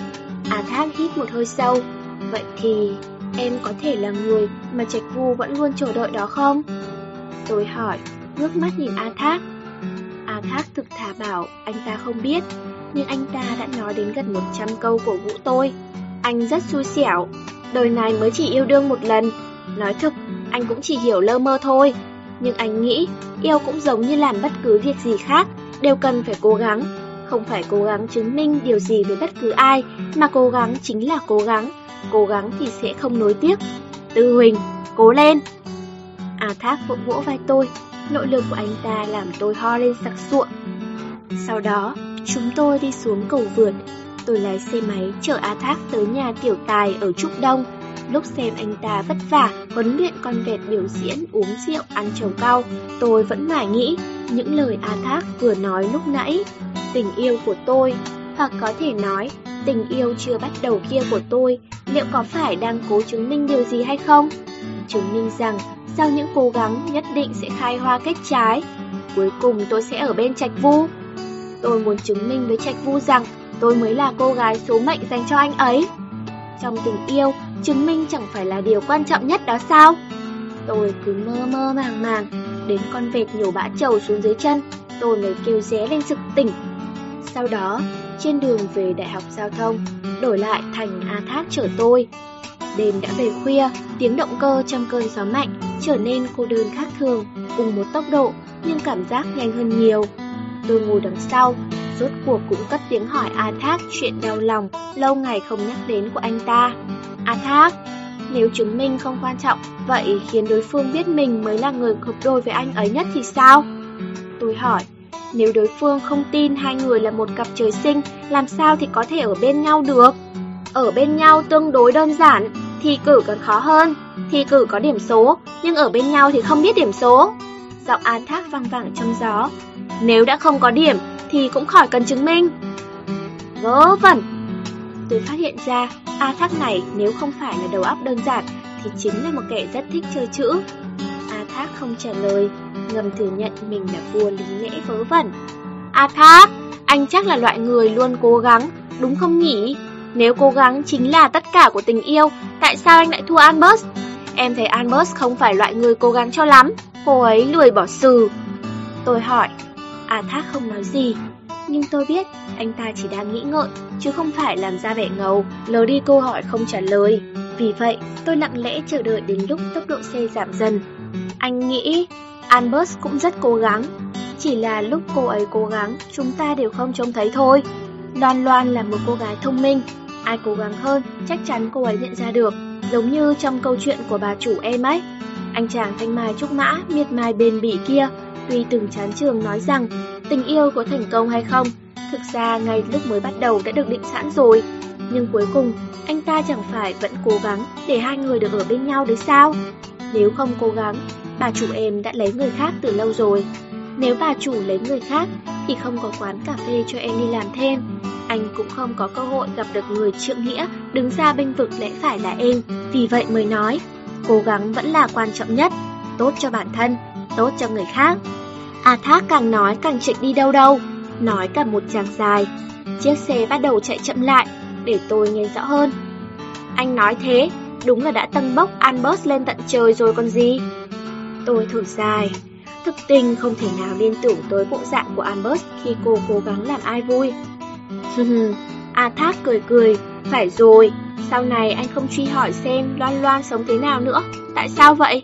Tôi hỏi, cảnh tượng A Thác lần đầu tiên đụng độ Albert trong quán, tựa hồ hiện lên rõ mồn một trước mắt. Còn phải nói nữa à, Albert là người tốt, vì vậy Đoan Loan đương nhiên sống rất tốt rồi. A Thác nói, như thể đó là lẽ dĩ nhiên. Cặp mắt của A Thác khác hẳn tất cả mọi người. Anh ta là một cốc nước lọc trong vắt, đồng thời cũng coi tất cả mọi người là trong suốt. Thế giới của anh ta rất đơn giản, vì vậy cũng rất thú vị. Hoặc có thể nói, những người có thể được A Thác coi là nước lọc, ai nấy đều dồi dào sức sống, có nét đặc sắc riêng. Trong hình dung của A Thác, bọn họ đều là người tốt, đều được chúc phúc. A Thác! Tôi kêu lên. Hả? Đói bụng rồi à? Có ăn đậu nành lai lai không? A Thác quay đầu lại hỏi. Không phải, em có phải lợn đâu. Em muốn hỏi, với người khác thì anh miêu tả em thế nào? Tôi căng thẳng lắm. Anh Toàn nói, anh quen với một cô gái rất chính nghĩa, rất dũng cảm. Cô ấy tên là Tư Huỳnh, Tư trong tư niệm, Huỳnh trong Huỳnh hỏa trùng. Cô ấy chẳng những đã cứu anh, còn dạy anh lái mô tô, thường xuyên mời anh uống cà phê, đi xem phim với anh, lại còn đoán đúng cả tên món ăn của thím Kim Đao nữa. Mùa hè năm nay, vừa mới học bơi, đã cứu được A Châu khỏi chết đuối mấy lần. A Thác lắc lư cái đầu. Từng câu, từng câu đều chui vào trong đầu tôi, bén dễ ăn sâu, bám chặt không rời. Nước mắt nhanh chóng bị gió lớn thổi khô đi, nhưng nụ cười lại cùng với vệt lệ hằn sâu vào tâm trí.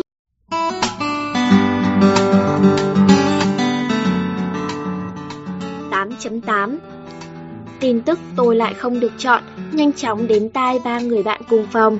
Nghiệm Thành tỏ ý, đàn ông tất nhiên không đáng tin cậy, chửi bậy mấy câu, sau đó nói muốn giới thiệu mấy người bạn gái còn đàn ông hơn cả đàn ông cho tôi thử xem sao. Từ đình thì bảo, trong câu lạc bộ của cậu ấy, con gái thất tình được gọi là scandal của gia tộc. Những người anh em phẫn nộ có thể lựa chọn giết cô gái để che đậy hoặc giết tên kia để chút giận. Tôi nói, anh trai tôi chẳng có gan làm thịt người kia, mà tôi cũng không muốn bị anh mình giết chết. Vẫn là Bách Giai, hiện đang đảm nhiệm chức cán sự ngoại giao cho lớp năm nhất, khoa khoa học quản lý là thực tế nhất. Cậu ấy bảo, anh chàng chủ tướng khoa công trình kia cũng là cán sự ngoại giao. Hai người đã hẹn sẽ tổ chức hoạt động chung cho hai khoa đi kỳ đỉnh nghịch nước. Tôi bỏ lại con mô tô kia, ngoan ngoãn để anh chàng nào đó chở, biết đâu lại chọn được một người tử tế. Với cả, cậu phải trang điểm vào, may là cậu gặp được tớ đấy. Đôi mắt Bách Giai sáng lóe lên ách ra bảo tôi ngồi bên cạnh, bắt đầu giảng giải về mỹ phẩm và đồ trang điểm. Các nhãn hiệu, các màu trang điểm cơ bản, những bí quyết độc quyền, tẩy trang, trang điểm bổ sung, các bước dưỡng thông thường, vân vân, thậm chí còn bao gồm cả cách liếc mắt đưa tình và cách ngồi sao cho hấp dẫn. Đến đoạn sau, cả Tư Đình cũng không kiềm chế được, ngồi xích lại học cùng, cầm bút kẻ sáp lên vẽ mắt Tiểu Thanh hồi trước từng nói, trong đời một người phụ nữ bao giờ cũng sẽ gặp hai quý nhân và một kẻ thù không đội trời chung. Một quý nhân dạy bạn trang điểm, dạy bạn các kỹ xảo hẹn hò. Một quý nhân nữa cùng bạn mắng gã tình nhân chết tiệt, bàn thảo việc ly hôn và chia tay, không còn nghi ngờ gì nữa. Bách Giai chính là quý nhân đầu tiên của tôi. Còn kẻ thù không đợi trời chung kia thì chính là con mẹ xấu xa đã cướp đi tình nhân của bạn chứ còn ai. Thì giữa kỳ xong, Chúng tôi và khoa công trình lên kỳ đỉnh giao lưu, đội hình rầm rộ ba chục cái xe máy mà không có con mô tô SB nào. Bách dài xinh đẹp nhất, ngồi sau lưng anh chàng chủ tướng khoa công trình kia. Anh bạn chở tôi cũng là một trong những người tham gia cuộc thi hùng biện giành cúp sinh viên mới hai tháng trước. Khi ấy, cậu ta chính là đối thủ hùng biện cùng tôi chất vấn tay đôi, tên là Ngô Hán Trung. Ngô Hán Trung hơi béo, nhưng nói chuyện rất thú vị Đặc biệt, tôi bất ngờ phát hiện ra hai chúng tôi có một chủ đề chung. Bạn quen với tiền bối của mình à? Hà Vũ Hằng, cái anh Hà Vũ Hằng tổ chức cúp đánh lộn đấy. Ngô Hán Trung cười lớn, hồi trước cậu ta học cùng trường cấp 3 với Hà Vũ Hằng. Anh ấy là tiền bối khoa tớ, lúc nào cũng giống như chưa ngủ dậy ấy. Tôi cười cười, bảo mình cũng đi xem giải đấu tự do của anh ta tổ chức, mặc dù anh ta không giành phần thắng. Suốt dọc đường, Ngô Hán Trung ra sức kể các sự tích thú vị của tiền bối Hà Vũ Hằng ở trường cấp 3, còn bảo một nửa nguyên nhân cậu ta vào trường đại học giao thông này chính là để tham gia giải đấu tự do kia. nhưng lại không hề tiếc nuối vì đã lỡ mất cuộc đấu lần trước. Vì cậu ta nói, tiền bối của tôi ngứa da ngứa thịt lắm, sau này cơ hội hãng còn vô khối. Bên cạnh bãi cát kỳ đình có một dãy dài những bệ đá dùng để nướng thịt. Tôi muốn nhóm lửa, nhưng mấy anh chàng cùng tổ cứ nặng nặc bảo những việc này cứ giao cho bọn họ là được. Vậy là bọn họ bắt đầu tự khiến mình mặt lây mũi nhọn, nhưng lửa thì vẫn yếu leo yếu lét. Tôi thở dài một tiếng, thật chỉ muốn sắn tay áo lên biểu diễn mẫu cho họ kinh nghiệm năm nào cũng nướng thịt vào Tết Trung Thu mà mình tích lũy được. Nhưng Bách Giai đã trừng mắt lên với tôi. Tôi lập tức nhớ ra câu danh ngôn trí lý của cậu ấy. Con trai là loài động vật thích phô trương, cách duy nhất để ngăn bọn chúng khoe khoang chính là cứ mặc chúng khoe khoang chết đi. Vì vậy, liền dứt khoát ngồi xuống một bên quan sát. Một lúc lâu sau, mấy cậu tổ khác cầm một chai cồn vừa mua ở tiệm tạp hóa gần đó về dưới lên than của chúng tôi, rồi châm lửa thì mới thành công. Cả bọn liền tay năm tay mười bỏ thịt sắn lát và ngô lên bệ nướng. Nhóm lửa mất bao nhiêu công sức, nhưng việc nhét đầy cái bụng dường như chỉ diễn ra trong chớp mắt. Có muốn ra bãi cát đi dạo không? Bách Trung hỏi, xoa xoa cái bụng vừa ăn no căng. Được đấy, ra bãi cát đi dạo đi. Bách Dài nói, cậu ấy và anh chàng chủ tướng háo sắc của khoa công trình đứng dậy trước. Tôi gật đầu, bốn người bỏ giày ra, xả ống quần lên, tản bộ trên những con sóng đang nhẹ nhẹ vỗ lên bờ cát. Mặc dù đã về chiều, nhưng ánh mặt trời vẫn rực rỡ, bàn chân được nước biển ấm ấm massage rất dễ chịu. Ngô Hán Trung không ngốc, hoặc có thể nói, người có thể chất vấn tôi đến mức lạnh cả sống lưng trong cuộc thi hùng biện tuyệt đối thông minh. Vì vậy, cậu ta nhìn ra được kỳ thực tôi không có ý gì với cậu ta cả, nhưng vẫn vui vẻ cùng tôi nói chuyện về cuộc sống trong ký túc xá sau khi lên đại học. Cũng tỏ ra rất hứng thú với cô bạn cùng phòng Niệm Thành mạnh mẽ qua lời kể của tôi. Tôi đang mãi nói chuyện với Hán Trung thì đột nhiên trông thấy một bóng hình quen thuộc. Sao vậy? Nhìn thấy người quen à? Hán Trung nhìn theo ánh mắt tôi sang phía đầu bên kia bãi cát. Một nam một nữ đang quay lưng về phía chúng tôi, đi trên bãi cát nói nói cười cười. Đúng vậy. Hình như... À không, chính là anh trai tớ. Tôi cực kỳ kinh ngạc, đặc biệt ông anh tôi lại còn cầm tay cô gái kia nữa. Sau khi vào đại học, ở trong ký túc xá, hai tuần tôi mới về nhà một lần. Không ngờ, ông anh trai chỉ biết xem truyện tranh với trượt patin của tôi lại có bạn gái, mà lại còn rất xinh nữa chứ, chính là loại mà đồ háo sắc như Albert sẽ cho điểm rất cao. Tôi và Hán Trung lên lén, nấp phía sau quan sát một lúc. Anh tôi và cô gái kia ăn chung một cái kem, có vẻ rất âu yếm. Cô gái kia lúc nào cũng cười cười. Ông anh tôi hình như đã học thuộc lòng được kha khá chuyện Tiếu Lâm. Lý Phong Danh, đồ đần độn! Tôi xông tới sau lưng anh trai hét lên. Ông anh tôi giật mình, ngoảnh đầu lại, trông thấy tôi liền nhảy dựng lên. Có bạn gái mà không báo với em một tiếng, lại còn là bạn gái xinh đẹp thế này nữa chứ. Tội này đáng xử thế nào? Tôi giơ chân đá về phía anh ta một cái. Anh tôi né tránh, cô gái bên cạnh lúng túng cười ngây ngô. Anh trai tôi bị bắt quả tang, anh phải giới thiệu bạn gái vừa mới quen tháng trước cho tôi. Văn Linh, sinh viên năm thứ hai, khoa công nghệ hóa chất trường Thanh Hoa. Anh trai tôi quen chị ấy trên mạng từ nửa năm trước. Nói chính xác hơn, anh tôi là độc giả của chị ấy. Khi đó, làn gió tiểu thuyết mạng mới bùng lên không lâu.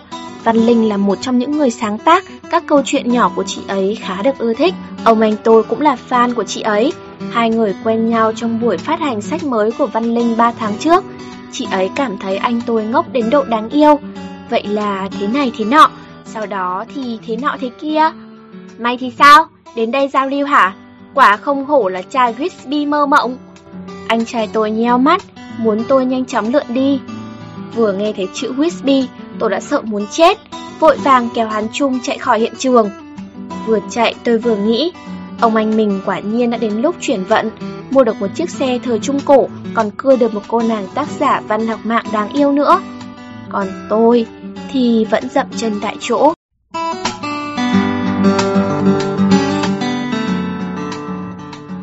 tám chấm chín Trở về Trúc Hiên, tôi mail cho Tiểu Thanh báo cáo chuyện ông anh mình có bạn gái.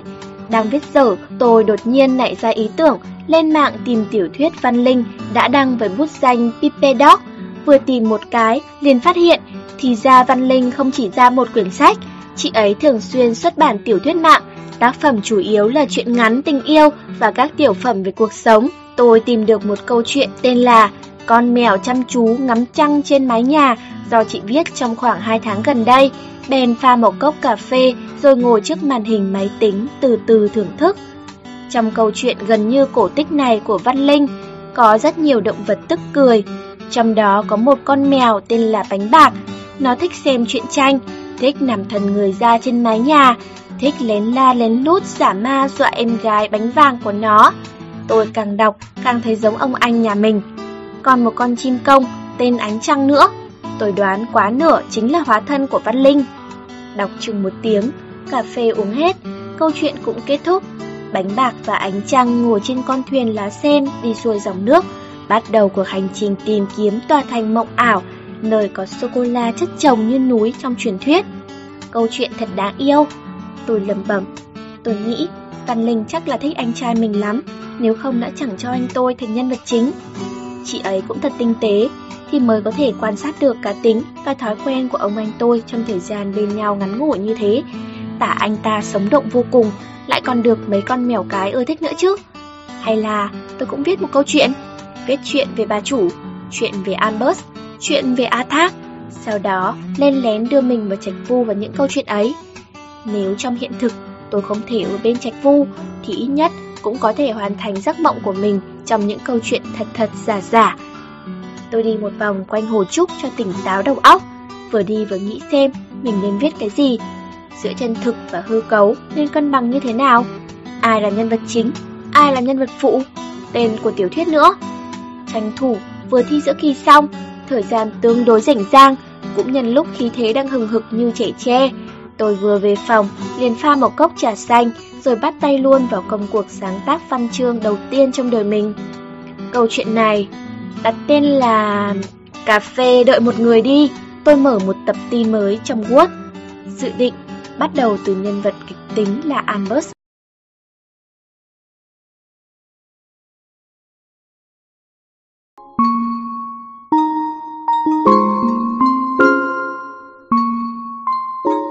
Chương 9 Trong lòng mỗi người 9.1 Câu chuyện viết rất trôi chảy, giống như các bạn đã đọc. Tôi không muốn mà cũng không biết làm cách nào để cắt giảm những nhân vật thú vị. Mỗi ngày tôi viết một nghìn chữ. Ba tuần sau, tình tiết đã tới đoạn tôi mời A Thác cốc cà phê mocha đầu tiên. Tôi nghĩ đã đến lúc đưa lên mạng được rồi. Nên đăng ký tài khoản nào bây giờ nhỉ? Hay là tiếp tục sử dụng tài khoản cũ? Tôi nhìn những chữ cái tiếng Anh gờ lên trên bàn phím, thầm suy nghĩ. 5 phút sau, tôi chậm chậm nhập vào Sunday. Trong lòng tôi, đây chính là ngày tiệm giặt là hạnh phúc nổi lửa nấu bếp. Thật không may, đã có người đăng ký rồi. Tôi đành đổi thành Sunday, biểu thị mỗi chủ nhật đều là một cuộc hẹn vui vẻ. Còn biệt danh thì đặt là Huỳnh Quang Quả Đông Ngư. Bên trong có chữ Huỳnh mà tôi ưa thích, cũng có ý nghĩa trong trẻo, linh hoạt. Vậy là cứ ba ngày tôi đăng lên một hồi, bắt đầu nằm mơ trên diễn đàn tiểu thuyết liên cơ. Từ đó, hàng ngày làm việc tại quán cà phê, tôi đều để trên tủ quầy một quyển sổ, sẵn sàng ghi lại những linh cảm lướt qua trong tâm trí. Lúc học bài ở văn phòng câu lạc bộ, tôi cũng để quyển sổ ấy bên cạnh, ghi chép lại lịch trình của trái tim mình trong một năm qua. Nếu Trạch Vu cũng đến câu lạc bộ chuẩn bị cho kỳ thi nghiên cứu sinh, tôi sẽ cất quyển sổ đó đi. Tôi đây chẳng giống vai chính trong mấy tiểu thuyết ngôn tình bại não, chuyên môn viết nhật ký cho người mình thích đọc. Về đến phòng ký túc xá, đa phần đều đã 11-12 giờ đêm. Với cốc trà xanh bầu bạn, tôi mới gõ từng chữ từng chữ một vào tiểu thuyết. Rất nhiều sinh viên mới đều nhờ phong chat hay đấu khẩu trên mạng mà công lực đánh máy chữ tăng lên đáng kể, còn tôi thì chỉ dựa vào hồi ức. Chuyện tôi viết tiểu thuyết trên mạng chỉ có ba người bạn cùng phòng biết. Người thường ngày vẫn thích đọc các loại tiểu thuyết là Bách Giai, đương nhiên trở thành độc giả đầu tiên của tôi. Tôi cũng lần đầu tiên trong đời trải nghiệm cảm giác bị thúc giục bàn thảo, trong lòng không khỏi có chút rộn ràng vui sướng. Câu chuyện thú vị thật đấy, tớ có thể xem trước đống hàng tồn chưa đăng lên của cậu được không? Bách Giai nhìn tôi với ánh mắt khẩn cầu, tôi lại thành ra ngượng ngùng, tất nhiên là lập tức mở file ra. Từ đó trở đi, Bách Giai liền sở hữu phúc lợi, có thể xem phần mới nhất của tiểu thuyết bất cứ lúc nào, chỉ cần cậu ấy muốn. Dần dần, ngoài Bách Giai, tôi cũng bắt đầu có những độc giả khác. Mấy nữ sinh cấp 3 trên mạng cũng viết thư cho tôi, cổ vũ tôi. Rõ ràng là người xa lạ, nhưng lần nào cũng làm tôi cảm động. Thần kỳ nhất là Văn Linh, bạn gái của anh trai tôi, cũng viết thư cho tôi. Chị dè dặt hỏi, xin hỏi, bạn có phải là em gái của Lý Phong Danh không? Mình cảm thấy anh trai của nhân vật chính trong chuyện rất giống bạn trai mình. Khiến tôi phá lên cười mất 3 phút. Thật may, ngoài những lúc buôn dưa lê về mấy chuyện ngu ngốc của anh trai tôi, Văn Linh cũng cho tôi rất nhiều ý kiến quý báu về mặt viết lách. Chị bảo đừng nên cho quá nhiều chi tiết của thế giới thực vào câu chuyện, tránh để bản thân đắm chìm trong đó, đến cuối cùng lại thành ra nhượng bộ hiện thực. Nếu tôi muốn mơ mộng thì cần phải dứt khoát cầm lòng, đừng để tâm đến những gánh nặng không cần thiết. Thank you.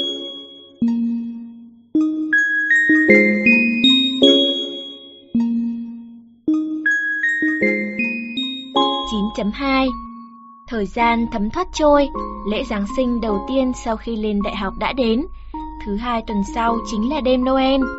Đêm Noel mọi người có muốn phòng ta tụ tập một bữa không? Tớ có thể nướng một cái bánh kem rất ngon. Tư đình vui vẻ mời mọc, muốn khoe tay nghề học được ở câu lạc bộ làm bánh. Được đấy, tớ có thể đến quán mượn mấy món dụng cụ đơn giản, mang về phòng pha các loại cà phê cho mọi người uống. Tôi tán thành tụ tập, cũng đề nghị dứt khoát làm luôn nồi lẩu. Tớ chẳng có việc gì, tụ tập thì tụ tập thôi. Niệm Thành đang tập tạm tay, bạn gái cậu ấy vẫn muốn cánh tay cậu ấy vạm vỡ thêm một chút nữa. Hay quá, thế để tớ từ chối cuộc hẹn với gã trai thối kia nhé. Cả bọn tổ chức một buổi tiệc phòng ấm áp vào. Bách dài vỗ tay, vậy là có một anh chàng đáng thương sắp sửa bị cho leo cây. 5 phút sau, Bách Giai đang ngồi ở chỗ tôi đọc tiểu thuyết, đột nhiên lên tiếng. Phải rồi, Tư Huỳnh, mời anh bạn quái dị A Thác của cậu đến đây tụ tập với chúng ta được không? Tớ siêu tò mò về anh ta đấy. Tôi nằm trên giường đọc sách kinh tế học, gãi đầu, nói con trai vốn không thể vào ký túc xá nữ. Thôi bỏ đi. Với lại anh ta cũng không quen biết mọi người, làm vậy thực tình rất khó xử, lại quái nữa. Còn Tư Đình thì hỏi Bách Giai, A Thác mà chúng tôi đang nhắc đến là ai? Bách Giai liền bắt đầu nhiệt liệt giới thiệu tiểu thuyết của tôi, đồng thời kể vắn tắt chuyện A Thác dẫn tôi đến tiệm giặt là và nhà anh Bạo, làm Tư Đình cười sặc sụa. Niệm Thành vốn ít khi cười, cũng không nhịn được mà bật lên khúc khích. Được đấy, tớ cũng muốn làm quen với anh chàng A Thác quái nhân đó. Tư Đình ngẫm nghĩ giây lát, nói, A Thác ở trong ký túc trường đại học Thanh Hoa đúng không? Bảo vệ ký túc xá Nam chắc cũng thoải mái hơn, chúng ta có thể đến chỗ anh ta làm lẩu mà. Từ năm thứ ba, A Thác đã bắt đầu ở ngoài rồi, nhưng tớ chưa đến đó bao giờ, chỉ biết địa chỉ thôi. Tôi nói, không biết chỗ A Thác có đủ cho 5 người trên trúc hay không nữa. Tớ chẳng có việc gì, đi thì đi. Niệm Thành cười trộm, rõ ràng chỉ muốn xem mặt anh chàng tội nghiệp từng bị lesbian cướp mất bạn gái mà thôi. Cứ quyết định vậy đi, đến chỗ A Thác nấu lẩu nhé. Bách dài vỗ tay, kết luận. Tôi truyền đạt lại nghị quyết của cả bọn cho A Thác. Anh ta bảo tất nhiên không thành vấn đề, giọng điệu còn có vẻ cao hứng nữa.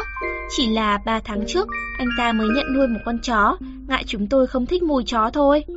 Nuôi chó? Sao anh không kể gì với em vậy? Tôi hỏi, hỏi xong mới nhớ ra, khoảng thời gian này tôi toàn bận viết tiểu thuyết, cũng không đi với A Thác mấy. Thì chính là cái cô A Châu hay bị đuối nước đấy. Cô ta bảo con chó nhà nuôi mới đẻ, thấy anh trung hậu thực thà, bèn quyết định thưởng cho một con. A Thác nở nụ cười khổ hiếm thấy, rõ ràng con chó con này đã gây ra không ít phiền phức cho cuộc sống của anh ta. Chó gì thế? Sau này có to đùng to đoàn ta không? Tôi cũng lấy làm phiền não thay cho A Thác. Chắc không đến nỗi. Điều anh lo lắng là nửa năm sau anh tốt nghiệp rồi, nó phải tính sao đây? A Thác ngẫm nghĩ, đoạn nói, để anh hỏi anh Bạo xem thế nào, biết đâu anh ấy lại đang thiếu một con chó, nhờ anh ấy nuôi nó vài năm chắc là vừa khéo. Tôi hoàn toàn không cảm thấy anh Bạo là loại người đang vừa khéo thiếu một con chó. 24 tháng 12 năm 2001, 6 giờ tối, tôi đèo Bách Giai, Niệm Thành đèo Tư Đình. Bốn người đã đến dưới nhà A Thác ở phố Thủy Nguyên. A Thác phấn khởi đứng dưới tầng đợi chúng tôi, trên tay xách túi đựng đồ nấu lẩu và gia vị vừa mua ở cửa hàng tiện lợi về. Sau khi tự giới thiệu vắn tắt, chúng tôi leo lên căn hộ nhỏ của A Thác ở trên tầng 5. Căn phòng chừng hai chục mét vuông của A Thác thoạt trông hơi bừa bộn, nhưng kỳ thực chỉ là do đồ đạc nhiều, cũng không khác gì ngoài các thứ bọn con trai thông thường thích bày biện. Đồ chơi người máy biến hình, bóng chày, bộ xếp gỗ, hộp dụng cụ, hộp giày, giỏ quần áo đã đầy một nửa. Tất nhiên, còn một tủ sách to tướng, tích lũy từ sửa từ xưa đến tận năm thứ tư đại học. Chỗ sạch sẽ nhất chính là khu vực ngồi trải chiếu mà A Thác đã đặc biệt dọn dẹp ra. Con chó đáng yêu quá, tên là gì vậy? Bách dài ngồi xuống, vuốt ve con chó nhỏ đang gặm củ cà rốt dưới nhà. Con chó ấy đã cắn nát bảy củ cà rốt, dưới đất vương vãi toàn vụn cà rốt và nước dãi của nó. Tôi cũng ngồi xuống xem, con chó này tuy còn bé, nhưng dáng vóc có vẻ rất cường tráng, tinh lực dồi dào, mặt mũi không ngờ lại giống giống A Thác. Tôi bật cười thành tiếng, rồi lại liếc nhìn A Thác một cái. Anh ta khẽ gật đầu, chắc đã biết tôi đang nghĩ gì. Vẫn chưa biết, A Châu bảo anh đặt tên nó là Tiểu Châu Châu, nhưng nó là con trai mà, gọi thế nó sẽ giận đấy. A Thác lấy nồi ra, đặt lên bếp từ. Vui quá nhỉ, em có thể đặt giúp cô cậu này một cái tên không? Bách dài lấy ngón tay chọc chọc vào bụng con chó, vui vẻ cười lên khanh khách. Chuyện này... Thực ra anh vốn định để Tư Huỳnh đặt tên cho nó, vì em ấy cũng quen với cô nàng A Châu kia. A Thác giúp Tư Đình, Niệm Thành lấy những lon đồ uống lớn ra khỏi túi, tất nhiên còn có cả một cái bánh kem nữa. Tư Huỳnh, để tên cho tớ đặt được không? Tớ muốn gọi nó là cà rốt quá đi mất. Bách dài nhõng nhẽo với tôi. Tất nhiên tôi cười cười gật đầu, thì cứ gọi nó là cà rốt đi. Tôi ngồi trên giường A Thác, thấy trên đầu giường để mấy quyển album và sách kỷ niệm tốt nghiệp, bèn bật đèn đầu giường lên, tiện tay lấy ra một quyển album lật xem. Bốn người còn lại thì bắt đầu đổ nước lẩu. Bách Giai kể với A Thác tôi đang viết tiểu thuyết mạng, cho anh ta thành một nhân vật phụ tương đối đặc sắc. A Thác lúng túng cười cười. Tôi dở album ra xem, những tấm ảnh bên trong đã hơi ngả vàng, nhưng A Thác giữ gìn chúng rất tốt. Từ hồi nhỏ, trông anh ta đã đầy vẻ chính trực, bản mặt như thể trung đoàn trưởng Tạ Tấn Nguyên bảo anh ta tử thủ ở kho tứ hành, anh ta cũng lập tức thi hành vậy. Tuổi thơ của A Thác có vẻ tương đối nhiều màu sắc, chỉ riêng ảnh cắt bánh sinh nhật thôi đã có mấy tấm liền. Số nến cắm trên bánh kem trong mỗi tấm không giống nhau, chứng tỏ mỗi năm sinh nhật A Thác đều không cô đơn. Tôi để ý, thấy cảnh nền trong những bức ảnh mừng sinh nhật này không giống nhau. Những gương mặt bên cạnh A Thác cũng liên tục thay đổi. Chắc vì họ hàng nhà anh ta tương đối nhiều, mọi người đều tranh nhau làm sinh nhật cho A Thác, vốn có nhân duyên tốt. A Thác, bố mẹ anh đâu? Tôi đưa quyển album cho Bách Giai. À, cả quyển đấy đều không có. Trong quyển cũ nhất bên tay trái kìa, có mấy tấm, nhưng cũng không nhiều. A Thác liếc nhìn quyển album ảnh trên tay Bách Giai. Anh có nhiều họ hàng thế à? Mỗi năm đều làm sinh nhật cho anh à? Thật hạnh phúc. Bách Giai nói, Tư Đình liền bắt lời, bắt đầu kể đủ các loại tập tục đáng sợ khi đón sinh nhật ở bộ lạc cậu ấy. A Thác lắc đầu, bảo những người trong ảnh đều không phải họ hàng gì cả, mà là những chú bác hảo tâm anh ta quen hồi nhỏ. Còn bố mẹ anh ta thì đã ly hôn từ hồi anh ta còn bé tí. Nhưng bố anh ta làm kinh doanh, thường xuyên bận tiếp khách bên ngoài.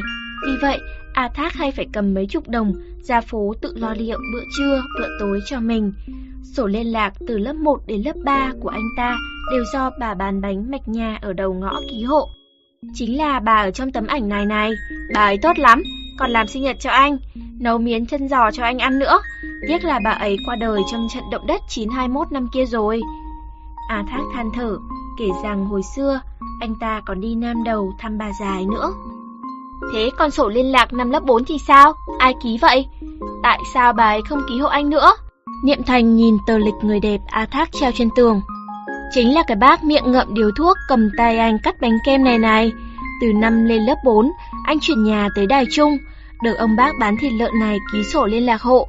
Bác ấy tốt lắm, con trai bác ấy học cùng anh năm lớp 4, bác ấy làm cơm hộp cho con trai mang đi, còn tiện thể làm cho anh một phần nữa, bằng không anh đã chết đói từ lâu rồi. A Thác bỏ sủi cạo vào nồi lẩu, cười nhìn cả bọn nói tiếp. Con trai bác ấy sau này lên đại học, lại học cùng lớp với anh, rất là có duyên đấy. Chắc không phải lên lớp 5, anh lại chuyển nhà đấy chứ. Người trong ảnh lại đổi rồi. Tư đình chỉ vào mấy anh chàng cao lớn đứng đang cười hì hì ha ha trong tấm ảnh. Đúng rồi, lớp 5 và lớp 6 anh chuyển tới Đài Bắc. Mấy anh đó đều là sinh viên trường đại học Đài Bắc. Hồi đó anh toàn chơi với họ trong phòng bia của khu chung cư. Vì vậy, đương nhiên là họ lần lượt ký tên hộ anh, lại còn mở mang cho anh biết đến rất nhiều cảnh đời thú vị khác nhau nữa chứ. Nói ra, đảm bảo các em không tin, thầy giáo môn vật lý phổ thông bây giờ của anh chính là một trong số họ đấy. A Thác tỏ ra rất vui vẻ, nhưng tôi nghe mà thấy nhói đau trong lòng. A Thác vừa nấu lẩu, vừa tiếp tục dùng những tấm ảnh để minh họa cuộc sống trước đây của anh ta. Bố anh ta gần như không ở nhà, phương thức trao đổi duy nhất của hai người chỉ là mấy tờ tiền đặt trên bàn ăn. A Thác còn bé tí, đã suốt ngày ở bên ngoài lêu lỏng, cũng vì anh có tấm lòng rộng mở, thích nói chuyện với người khác, nên đã xây dựng được mối quan hệ xã hội tương đối đặc thù với bà con đầu đường cuối ngõ. Hồi còn bé, A Thác thấy bà già bán kẹo mạch nha ở đầu ngõ cứ ho suốt, anh ta đã lấy 30 đồng tiền ăn tối, chạy ra hiệu thuốc Tây, mua hai lọ si cảm về cho bà uống, còn cùng bà nói chuyện về anh con trai đang đóng quân ở Kim Môn nữa. Lớn thêm chút nữa, anh ta quen với A Đức ở trường, anh chàng này có hộp cơm trưa lúc nào cũng đầy ú ụ, A Thác cả gan, đem số tiền chỉ mua đủ bánh nhân thịt thay bữa trưa ra, bảo muốn mua lại nửa hộp cơm của A Đức. Hai người từ đó trở thành bạn thân, đồng thời cũng quen luôn bác hàng thịt. Lên cấp 2, nhà A Thác chuyển đến Tân Trúc. Anh ta có thể trở thành bạn tốt của tất cả đám lưu manh trong trường, vì anh ta đã lén mở tủ sắt trong phòng giám thị, đốt sạch các bản kiểm điểm ghi tội của bọn họ. Cũng vì vậy mà học được 18 phương pháp múa dao gấp. Thì ra, hồi cấp 2 anh là đầu trò lưu manh. Niệm Thành buột miệng nói. Cũng không hẳn, 3 năm cấp 2, anh chưa từng bị ghi tội, cũng chưa từng đánh nhau, chỉ là cảm thấy những người bạn thích làm ra vẻ hung hăng ấy rất vui, không phải loại cả ngày chỉ biết ôn tập với học bài, thế nên mới thích chơi chung với bọn họ. Lên cấp 3, anh lại chuyển đến Đài Bắc, thỉnh thoảng vẫn quay về trường cấp 2 cũ chơi, xem xem mấy đứa đàn em hồi trước đi theo mình thế nào. Có điều kể ra cũng thật tức cười, hồi xưa anh không đánh nhau bao giờ, thế mà quay về lại tham gia một trận. An Thác lấy làm vui vẻ nói, hồi ở tù, anh Bạo còn gặp một đứa to đầu nhất trong bọn đấy nữa cơ, cũng coi như là có duyên. Hồi đó anh học trường cấp 2 nào ở Tân Trúc vậy? Em học trường Quang Phục. Tôi nói, anh cũng thế đấy. Hóa ra em đã là đàn em của anh từ trước rồi, ha ha. A Thác bật cười, tiếp tục kể chuyện. Lên cấp 3, A Thác cuối cùng cũng học từ đầu chỉ cuối ở một ngôi trường, không theo bố đến Cao Hùng. 3 năm cấp 3, bữa trưa của A Thác thường xuyên là món bánh trưng thịt đơn điệu ở cửa hàng Phúc Lợi trong trường. Có điều, lòng nhiệt tình của anh ta vẫn không hề giảm sút. Anh ta dạy bà thím không biết chữ ở cửa hàng Phúc Lợi học tiếng Anh, từ đó liền có bánh mì và nước ngọt ăn uống xả láng. Chế độ dinh dưỡng được cân bằng lại không ít. Khi anh ta tốt nghiệp trường trung học thuộc Đại học Sư phạm, trình độ tiếng Anh của bà thím kia đã tương đương với học sinh tốt nghiệp cấp 2. Bà ấy còn hào hứng nhận A Thác làm con nuôi nữa. Từ trước đến giờ, A Thác luôn chăm chỉ hơn bất cứ người nào. Đáng thương quá, vậy giờ anh còn liên lạc với bố anh nữa không? Bách dài hơ tay bên trên nồi lẩu để sưởi ấm. Bố anh ấy à? Về sau ông ấy kinh doanh thất bại, nghe nói giờ đang ở đại lục. A Thác cũng không để bụng, nói anh cứ có cảm giác bố con anh sẽ còn gặp lại nhau, hy vọng ông ấy có thể tự chăm sóc cho mình, sống thoải mái là được rồi. Đời người mà. Nói đoạn, anh ta đưa cho mỗi người một cái bát nhựa. Cà rốt, ăn thịt đi này. Tôi gắp một bát nhỏ thịt miếng để ở dưới sàn nhà. Còn cà rốt đi tới, hít hít, rồi nhồm nhòm nhai, thoát cái đã sạch trơn. Tôi muốn chơi với nó, nhưng nó đã quay ngoắt đầu bỏ đi một cách đầy cá tính, nhảy tót lên giường nằm. Anh nuôi con cà rốt này được bao lâu rồi? Nó biết trò gì hay ho không? Nào, ngồi xuống. Tư đình giáp một miếng lạp xưởng, vẫy gọi con cà rốt. Cà rốt nhảy xuống giường, đớp miếng lạp xưởng trên đũa của Tư đình nhanh như chạp chớp, rồi ngay tắt lự lại nhảy lên giường. Nằm trên gối thưởng thức, làm cả cái gối dính bẩn nhoe nhoét. Nuôi được một thời gian rồi, nhưng anh chẳng hao tâm yêu cầu nó cái gì cả. Anh có phải chủ nhân của nó đâu, bản thân nó sống cảm thấy vui vẻ là được rồi. A Thác trả lời rất tự nhiên. Sống chung với nhau, vốn là phải chịu đựng nhau mà. Cả rốt nhảy xuống giường, gách chân sau lên, tè luôn ra sàn nhà. A Thác thở dài, rút mấy tờ giấy vệ sinh đặt xuống.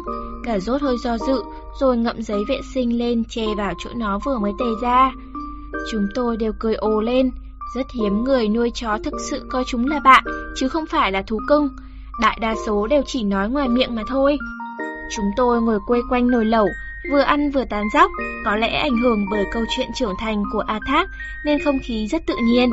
Niệm Thành xưa nay vốn khô khan cũng là một việc hy hữu là kể về kinh nghiệm đau khổ của cậu ấy khi bộc lộ mình là người đồng tính.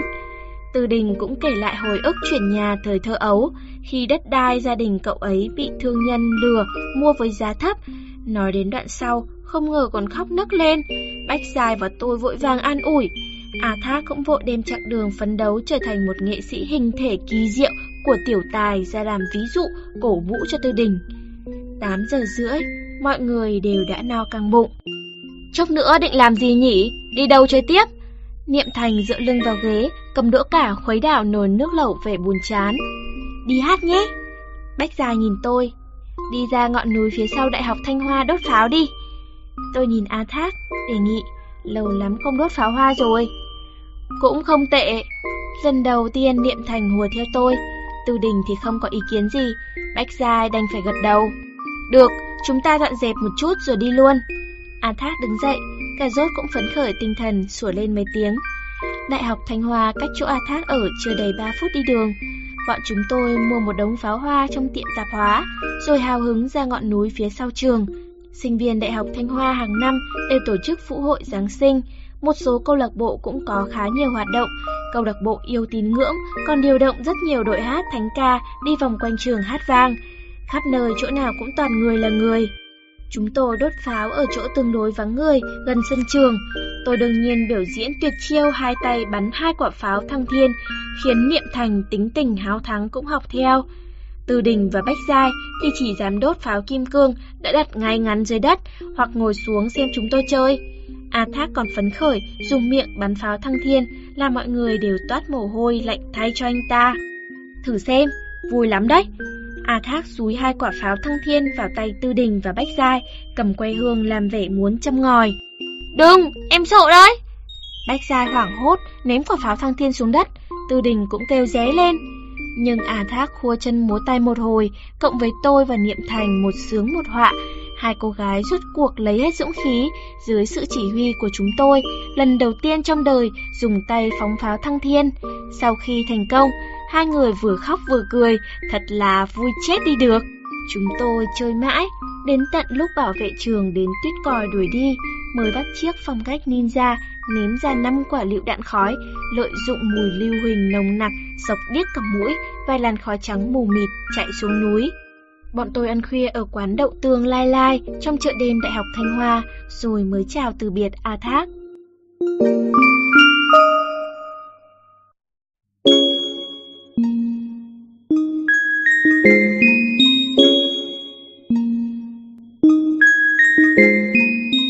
Chín chấm ba Trên đường về Đại học Giao thông, vẫn là tôi đèo Bách Giai, Niệm Thành đèo Tư Đình. Đúng lúc sắp đến con đường chạy vòng quanh trường, tôi thấy Trạch Vu đang dắt bạn gái mới của anh từ trong cổng trường đi ra. Hẳn là vừa tham gia vũ hội giao thông do Hội Liên hiệp Sinh viên tổ chức. Tôi bèn dừng xe lại chào hỏi anh, đồng thời giới thiệu sơ qua về những người bạn cùng phòng của mình. Đó là lần đầu tiên Trạch Vu thấy tôi cưỡi xe mô tô SB.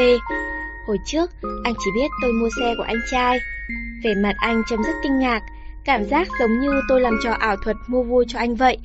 Anh cười vang, còn bảo tôi luôn mang đến cho anh cảm giác mới lạ tràn đầy.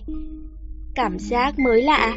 Tôi nghĩ đó quá nửa là lời khen ngợi rồi, liền vui vẻ chào tạm biệt, định bụng lần sau sẽ kể cho anh nghe, tôi còn biết bắn pháo thăng thiên bằng tay, giống như đám con trai.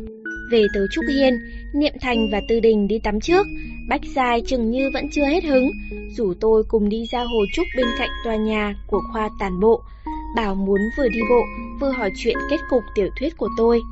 Lần đầu tiên có độc giả mời tác giả đi dạo, tôi tất nhiên không thể chối từ. Cậu nghe chuyện ma về chủ nhiệm câu lạc bộ thuyền buồm chưa? Có liên quan đến hồ trúc này đấy. Bách Giai làm bộ âm trầm nói. Kế đó, cậu ấy kể chuyện ma nghe được từ tiền bối khóa trên mà trường nào cũng có. Một anh chủ nhiệm câu lạc bộ thuyền buồm, đêm hôm khuya khoắt, ngồi thuyền lướt ván chẳng may chết đuối, nhưng không ai phát hiện ra, chỉ lấy làm lạ, không hiểu sao anh ta không về phòng mà cũng không đi học. Mấy đêm liền sau đó, bạn cùng ký túc xá với anh ta thường xuyên thấy trên giường anh ta có một chỗ lõm hình người, sờ vào thấy ướt rườn rượt, bấy giờ mới liên tưởng người này có thể đã chết đuối. Nhà trường liền rút cạn nước hồ trúc, phát hiện ra cái xác đã trương phành lên của anh ta kẹt trong lỗ thoát nước dưới đáy hồ. Để tránh việc tương tự xảy ra lần nữa, nhà trường đã giải tán câu lạc bộ thuyền buồm. Câu chuyện kết thúc. Buổi tối kể chuyện này có làm cậu lạnh người không? Bách dài thở hắt ra một tiếng, hơi nước hóa thành màn sương màu trắng. Tuy rằng tớ biết chắc chắn đây là chuyện bốc phét, và lại Đại học Giao thông cũng chưa từng có câu lạc bộ thuyền buồm, nhưng nghe lúc muộn thế này, ở chỗ lạnh thế này, vẫn thấy hơi gai gai người. Tôi thừa nhận, người khẽ run lên một cái tượng trưng.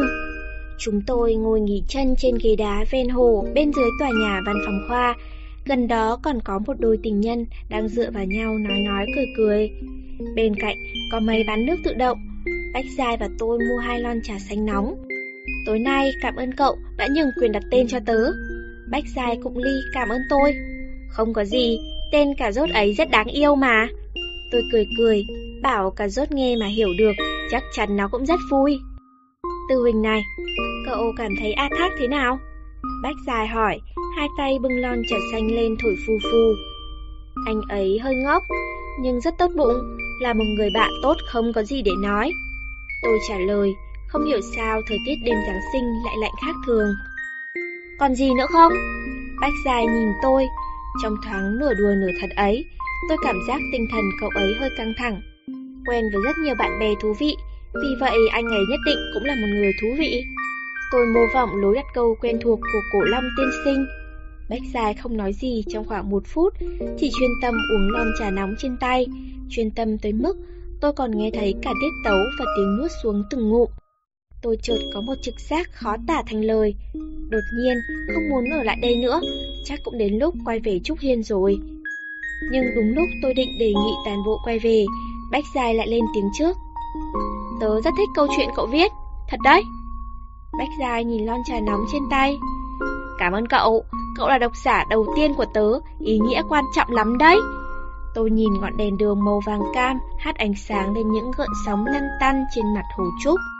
Khi đọc tiểu thuyết của cậu, tớ luôn tự mình đặt mình vào vị trí của nhân vật chính, cũng chính là cậu đấy. Bách Dài nói, sau đấy, có khi tớ đọc đến đoạn A Thác dẫn cậu tới tiệm giật lá ăn tối, liền cảm thấy con người này thực sự ngốc nghếch vô cùng, nhưng lại ngốc nghếch đến mức đáng yêu. Tôi không biết Bách Dài định nói gì tiếp, đành lặng lẽ đợi cậu ấy nói hết. Về sau, lại đọc đến đoạn A Thác dẫn cậu tới nhà anh đại ca Giang Hồ xem phim, thật là kỳ dị hết sức. Bách Dài vừa nói vừa bật cười, cậu viết rất sinh động, anh đại ca xã hội đen kia tự như biến thành một nhân vật rất tức cười. Còn nhớ, hôm ấy tớ nằm mơ cũng mơ thấy mình ngồi cạnh anh ta mà không dám thở mạnh, nhưng lại cười đau hết cả bụng. Tôi cười cười, biết rằng cậu ấy vẫn chưa nói hết. Sau đó, cậu viết đến đoạn gặp tiểu tài, đoạn chuẩn bị thi tốt nghiệp, rồi đến A Châu. Tớ cảm giác như thể là đã cùng cậu sống chung suốt một năm, cùng với cậu gặp rất nhiều con người, trải qua rất nhiều sự kiện, cùng với cậu trưởng thành. Bách Dài nhìn tôi, ánh đèn đường màu vàng cam càng khiến nét mặt xinh đẹp của cậu ấy tăng thêm phần tao nhã. Bách Dài hít vào một hơi sâu, giống như lúc tôi cần dưỡng khí và cả dũng khí vậy. Nhưng tôi chợt nhận ra, lồng ngực mình cũng căng phồng lên, hít không khí lạnh băng vào trong phổi. Tất nhiên, tớ cũng cùng với cậu gặp gỡ A Thác. Bách Dài không chút ngại ngùng, đôi mắt sáng bừng lên. Ừ, tôi thuận miệng phụ họa theo. Anh ấy có lẽ chỉ là một vai phụ quan trọng trong cuộc đời cậu. Có lẽ cậu chỉ nhìn, cũng có chỉ có thể nhìn thấy một mình trạch vu. Nhưng trong câu chuyện của cậu, tớ đã yêu anh chàng A Thác dịu dàng chất phác ấy rồi. Ánh mắt Bách Sai rất chắc chắn, không lay chuyển. A Thác, không phải vậy chứ? Mặc dù đã dự cảm Bách Gia sẽ nói thế, nhưng tôi vẫn chỉ có thể phản ứng một cách đơn giản như vậy. Nếu viết tiếp câu chuyện này, bản thân cậu nhất định sẽ dần dần phát hiện ra ưu điểm của A Thác. Kết cục của câu chuyện nhất định là cậu và A Thác sẽ ở bên nhau. Bách Gia dầu dầu nói, bởi vì A Thác sớm đã nhận ra ưu điểm của cậu rồi. Tôi hơi kinh ngạc, đồng thời cũng lại thấy hơi khó chấp nhận. Nhưng cảm xúc tiêu cực này từ đâu mà có thì bản thân tôi cũng không nói được, cũng không muốn đi đào bới tìm hiểu. Có điều, nếu câu chuyện vẫn còn chưa đến phần đó, tôi muốn hỏi trước cậu một câu hỏi. Bách Giai nhìn tôi, trong mắt ánh lên thần thái kỳ dị. Tôi nhìn Bách Giai, không cần đoán cũng biết dấu chấm hỏi trong lòng của Bách Giai, vì tâm tư của cậu ấy đã viết cả trên gương mặt, không hề giữ lại chút nào. Tớ và A Thác chỉ là bạn, trước đây là thế, bây giờ là thế, sau này cũng sẽ mãi mãi là thế. Vì vậy, cậu muốn làm gì cũng không cần thông qua sự đồng ý của tớ. Giọng điệu tôi bắt đầu trở nên nghiêm túc. Nhưng mà, cậu mới quen A Thác một buổi tối, chẳng lẽ cậu không cảm thấy câu hỏi này quá sớm hay sao? Tớ sợ hỏi muộn quá, tớ sẽ không đợi được câu trả lời của cậu. Bách Gia nhuyễn miệng cười. Tớ muốn làm quen thêm với A Thác, tớ muốn ở bên cạnh anh ấy. Tớ muốn khi tớ ở bên A Thác sẽ không phá hoại tình bạn giữa cậu và tớ, giữa cậu và A Thác. Tôi sảng khoái gật đầu, bảo cậu ấy đã nghĩ ngợi quá nhiều. Tôi vốn định mở miệng hỏi Bách Giai, một mỹ nhân được vô số người mê mệt như cậu ấy, rốt cuộc đã ưng điểm gì ở A Thác, đặc biệt là A Thác trong câu chuyện của tôi. Nhưng tôi lại dập tắt ngay ý định đó. A Thác vốn là một người tốt, đương nhiên tôi hiểu rõ ưu điểm của anh ta hơn bất cứ người nào. Chỉ là tôi không muốn những ưu điểm đó vượt quá giới hạn của tình bạn. Ngoài ra, tôi đương nhiên hy vọng A Thác có thể tìm được một đối tượng tuyệt vời, vì anh ấy là một người bạn quan trọng trong cuộc đời tôi. Còn Bách Giai, mặc dù mới quen nhau hơn 3 tháng, nhưng tôi đã thấy được trong 4 năm đại học, chúng tôi sẽ trở thành những người bạn thân thiết, hiểu lòng nhau nhất. Cậu ấy thẳng thắn đặt vấn đề muốn ở bên A Thác, cũng không phải vì kiêu ngạo. Cậu ấy thực sự có điều kiện để muốn ở bên người nào cũng được, khác với tôi. Trên đường trở về Trúc Hiên, Bách Giai lấy lại giọng điệu thoải mái, bắt đầu nói về A Thác và Trạch Vu. Bách Giai nói, Trạch Vu giống như viên kim cương trói lóa, có vẻ là giấc mơ mà mỗi người đều theo đuổi, nhưng viên kim cương ấy sở dĩ sáng chói đều là nhờ ánh mắt của nhiều nhà giám thưởng mài rũa mà thành. Cậu ấy cũng nói, A Thác tuy rằng chất phác mộc mạc, nhưng không phải loại ngọc thạch chìm dưới đáy sông chờ ngày được khoai quật, mà là cây cao chọc trời, chỉ mãi cúi đầu tìm kiếm báu vật thì cả đời cũng chẳng thể thấy được anh ấy, mà phải ngẩng đầu lên thật cao. Kim cương cần phải mài rũa mới tỏa sáng, nhưng A Thác thì tự mình đã rất vĩ đại, lần đầu tiên trong đời cậu ấy gặp người con trai như thế. Tôi không hiểu cách ví von của Bách Giai, có lẽ tại tôi chưa từng là đá quý hay cây cao chọc trời cũng nên, nhưng có một chuyện không cần ví von tôi cũng hiểu được.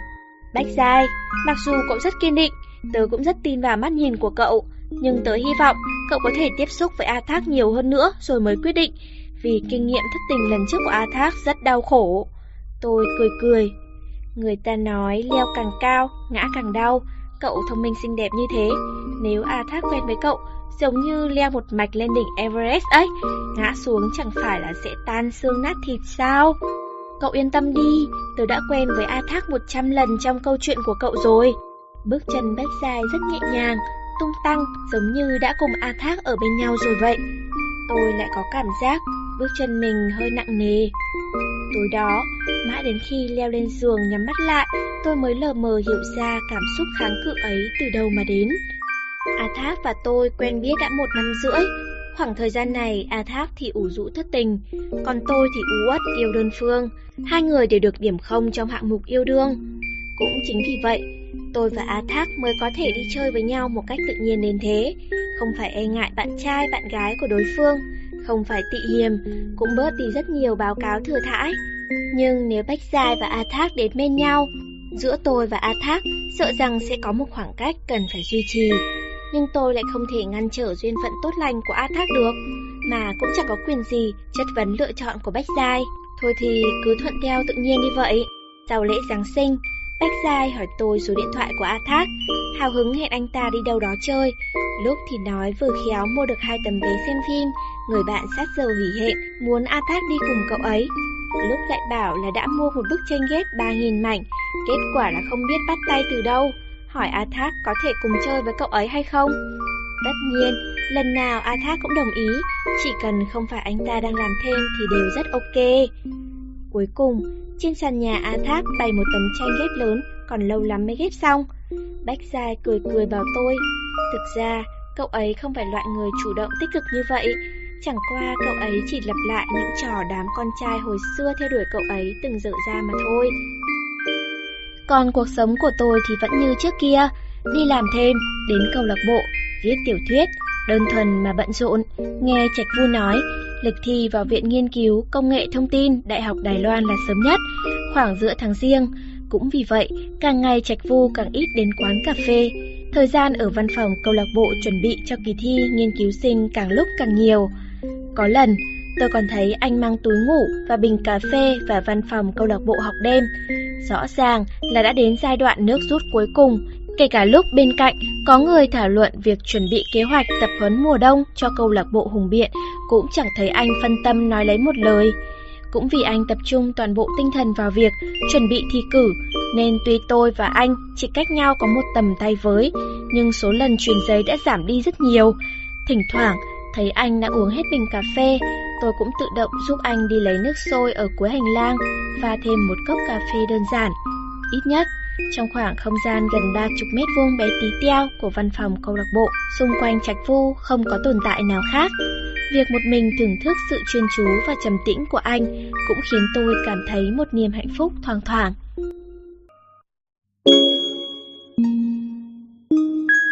thoảng.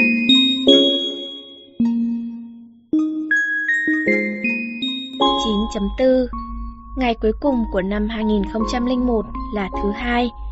Tôi cứ nghĩ mãi, không biết hôm ấy Trạch Vu có đến văn phòng câu lạc bộ ôm sách học hay không.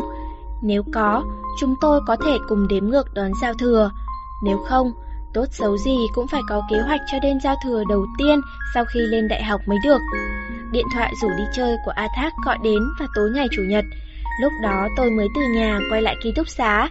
Tay vẫn còn xách túi bánh mặt trời mà mẹ mang từ nhà bà ngoại về cho, vừa đặt mũ bảo hiểm và khăn quàng lên bàn. Chuông điện thoại phòng ký túc xá vang lên, Bách Dài nghe máy, rồi đưa cho tôi.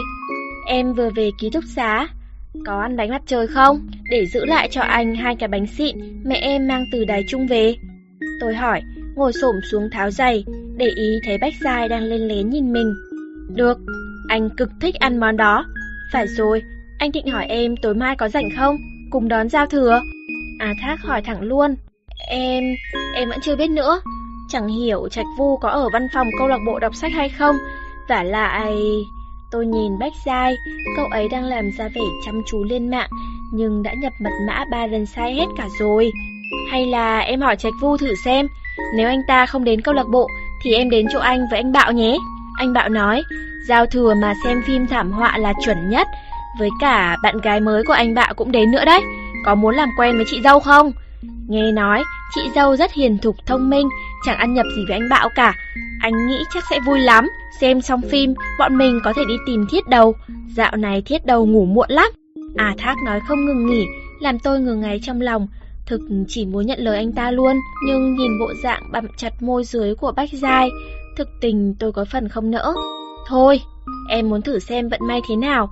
Và lại, dạo này em phải thi ngôn ngữ C trên máy tính, môn tin học cơ sở, mà em lại chẳng biết gì. Nếu vừa khéo được gặp Trạch Vu đang ở câu lạc bộ, em còn có thể nhờ anh ấy chỉ dạy. Tôi nói, hy vọng A Thác đừng dụ dỗ tôi thêm nữa, vì tôi thực tình rất muốn xem mặt bạn gái mới của anh Bảo. Ngôn ngữ C hả? Đơn giản lắm mà, nếu không ngại thì anh có thể dạy em cũng được. A Thác nói, tôi gần như trông thấy cả bộ dạng đang gã đầu của anh ta. Em muốn để Trạch Vu dạy cơ. Tôi nói như chém đinh chặt sắt. Thế hả? Được rồi, để anh hỏi anh Bạo xem bao giờ anh ấy lại dẫn bạn gái về nhà lần nữa, đến lúc ấy lại rủ em. À Thác cười cười, giọng điệu hoàn toàn chẳng để tâm. Vậy bye bye nhé, em phải đi tắm đây, sẽ nhớ để dành cho anh mấy cái bánh mặt trời. Nếu Niệm Thành tham ăn không ăn vụng hết.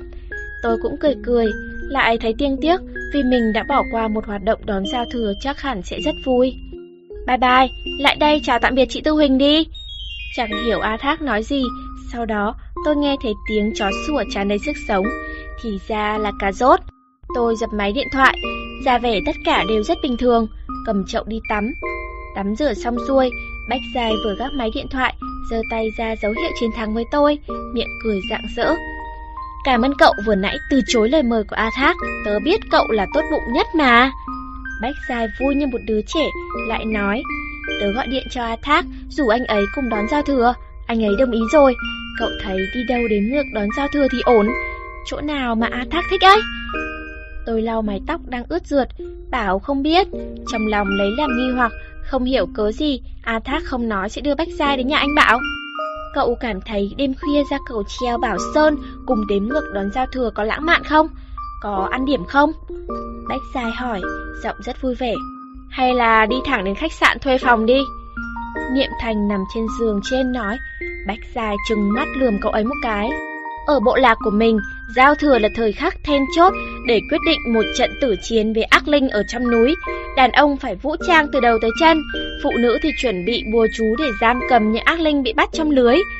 Từ đình nói không ngớt miệng, có lẽ tên của cậu ấy chính là để nhắc nhở cậu ấy nghĩ ngợi xem lúc nào thì nên ngừng lại. Tư Huỳnh, cậu nói xem, cậu tương đối hiểu A Thác mà. Bách Gia đi đi lại lại, cắn đầu ngón tay. Tôi cầm máy sấy tóc, ngọn tóc đã dài quá vai. A Thác nhất định sẽ có kế hoạch sẵn rồi, cậu không phải lo lắng đâu. Tôi cười cười, không biết có nên nói ra suy nghĩ ban đầu của A Thác không, nhưng anh Bạo không quen Bách Giai, chưa chắc đã muốn cùng cậu ấy đón giao thừa. Nếu không có kế hoạch, hì, vậy ở phòng anh ấy tiếp tục ghép tranh cũng không tệ, đằng nào thì cũng vẫn còn phải ghép thật lâu thật lâu nữa, lại còn có thể vừa làm vừa nghịch cái bụng còn cả rốt. Bách Giai lầm bẩm tự nói một mình. Bách Giai, cậu mê A Thác ấy thật à? Tuần này hình như hai người thường xuyên hẹn hò. Tư Đình không kìm được hỏi. Ừ, tớ thích anh ấy lắm. Nay mà người chị em tốt Tư Huỳnh này đã nhường cho tớ. Bách dài nhảy nhót tung tăng, khẽ hôn một cái lên má tôi. Cho tôi xin đi. Tôi cười khổ, lòng thầm cầu khẩn tối mai đừng phải một mình lùi lũi trong văn phòng câu lạc bộ.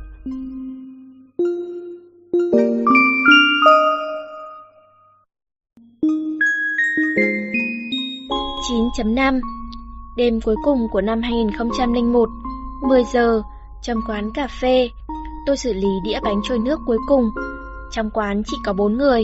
Tôi, Albert, bà chủ Còn cả người đàn ông trung niên cổ quái Chẳng nói chẳng rằng Đã uống một hơi hết sạch cốc cà phê Blue Mountain Trộn với mầm lúa mì mà tôi từng nhắc đến.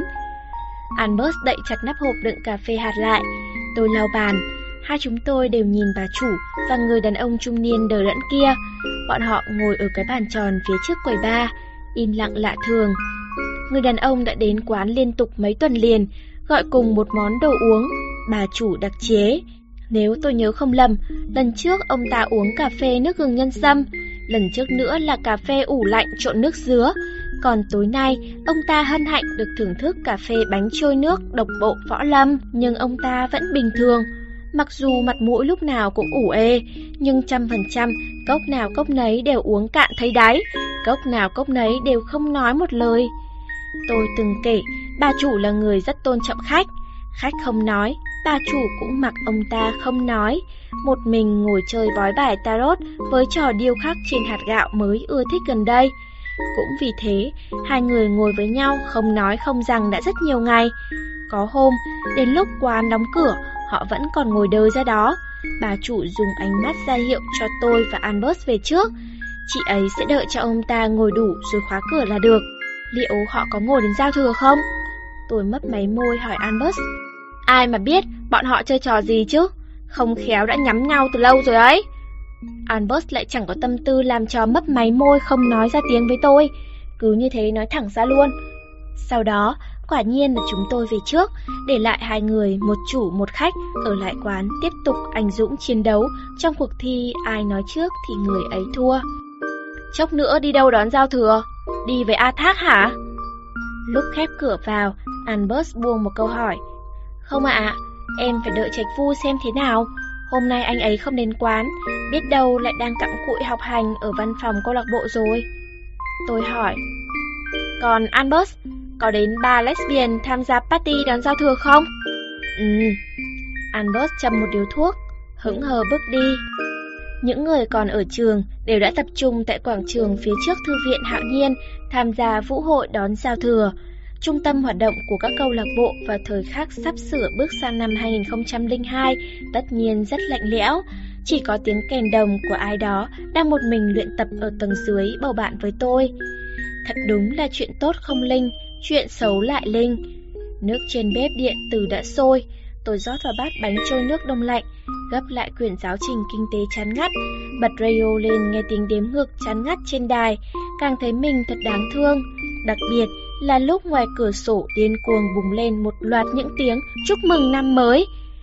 Cô độc trong lúc mọi người đều đang gieo vui rộn rã mới là tĩnh mịch nhất. Chúc mừng năm mới, Lý Tư Hình.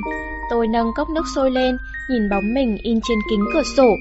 Một giờ sáng, tôi thu dọn đồ đạc ra khỏi văn phòng câu lạc bộ, vặn vẹo đôi bàn tay lạnh buốt đi vào thang máy.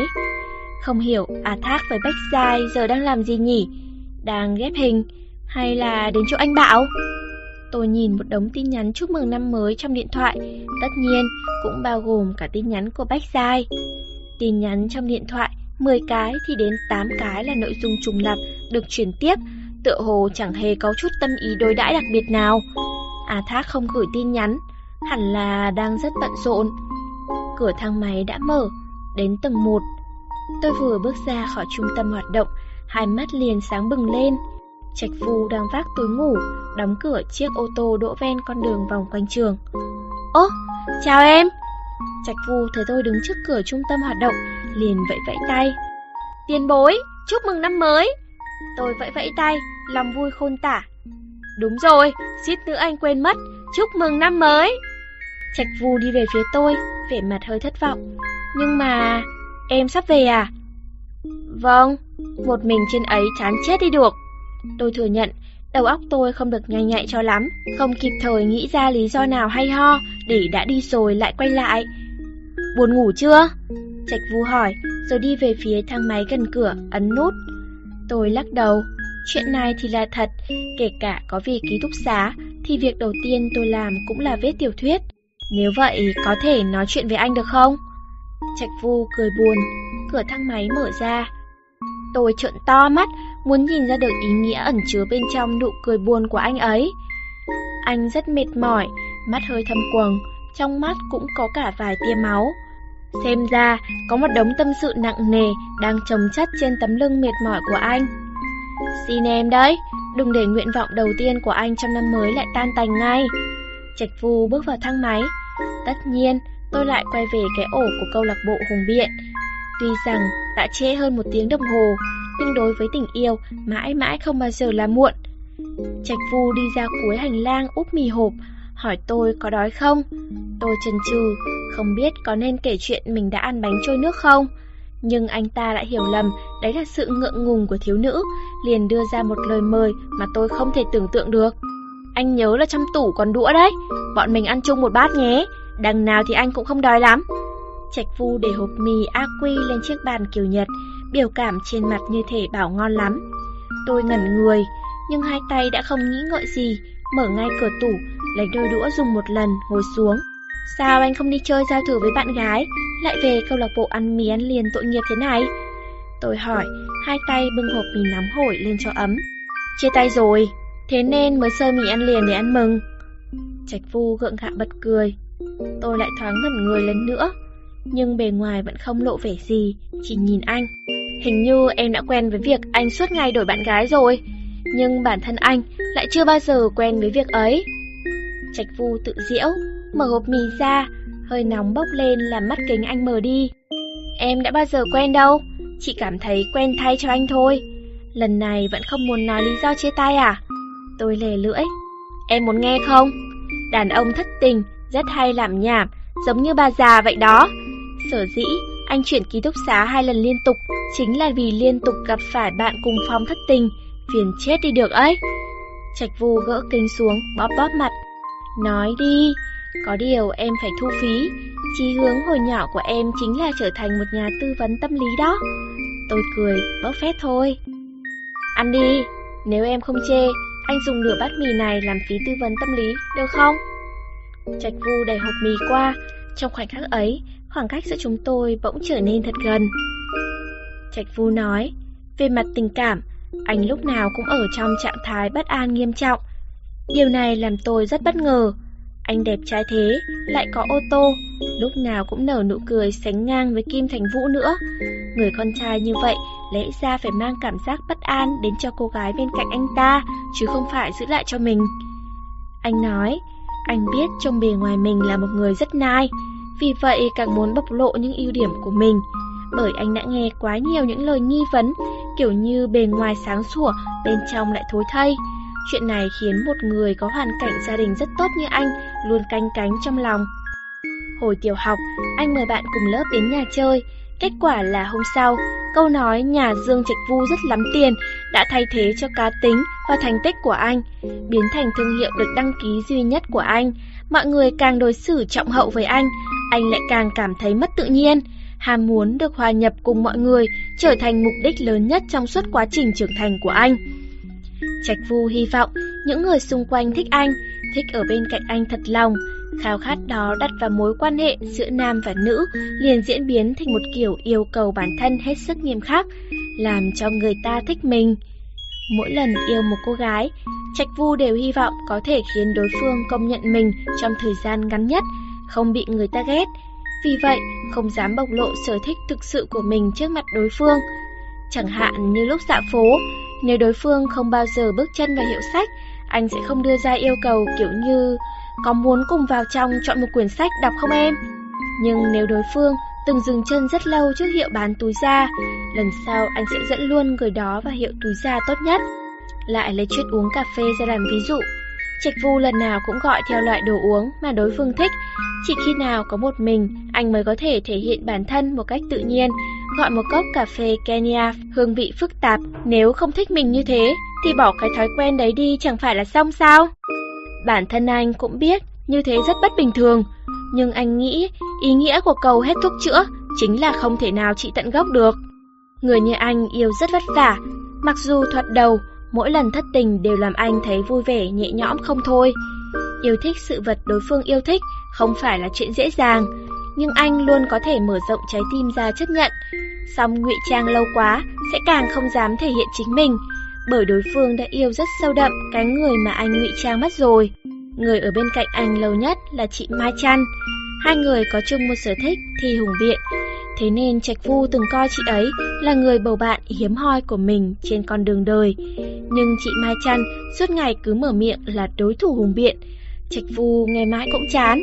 Anh phát hiện ra, mặc dù hai bên có sở thích chung, nhưng mức độ ngấm của sở thích ấy vào cuộc sống vẫn quyết định cảm giác khi ở bên nhau, có ngán hay không, liệu có thể lâu dài hay không. Mỗi khi mối quan hệ đi đến giới hạn, Trạch Vu không thể chịu đựng thêm lớp vỏ ngụy trang của mình nữa. Anh sẽ đề nghị chia tay, làm cho đối phương ngạc nhiên hết sức, có lần còn bị tát cho mấy phát. Thế còn lần này, em nhớ cô ấy là cô gái có ngôn ngữ cơ thể rất phong phú, lại khéo ăn khéo nói. Tôi không chỉ nhớ, mà mỗi tuần ít nhất còn gặp cô gái ấy một lần. Ừ, cô ấy học khoa phát thanh, trường đại học Thế Tân, cũng có tham gia biểu diễn ở một vài đoàn kịch. Vì cô ấy, anh còn đi xem đoàn kịch diễn, lại đóng cả vài cái cây làm nền đằng sau nữa cơ. Đũa của Trạch Vu và của tôi khẽ chạm vào nhau trong cốc mì. Thế tại sao lại chia tay vậy? Vì anh không thích đóng vai cái cây. Mà thực ra anh thích đóng vai hòn đá hơn. Tôi cười nói. Hai chúng tôi đều bật cười. Miếng mì cuối cùng anh nhường cho tôi. Sáng sớm đầu tiên của năm 2002, thật vui vì tôi đã chọn ở lại cái ổ văn phòng câu lạc bộ và nỗi tịch mịch lại không chọn tôi. Không ai cùng tôi đến ngược đón giao thừa, nhưng người trong lòng lại cùng tôi chia sẻ một bát mì nóng hổi và cả bí mật tình yêu giấu trong đáy lòng anh nữa.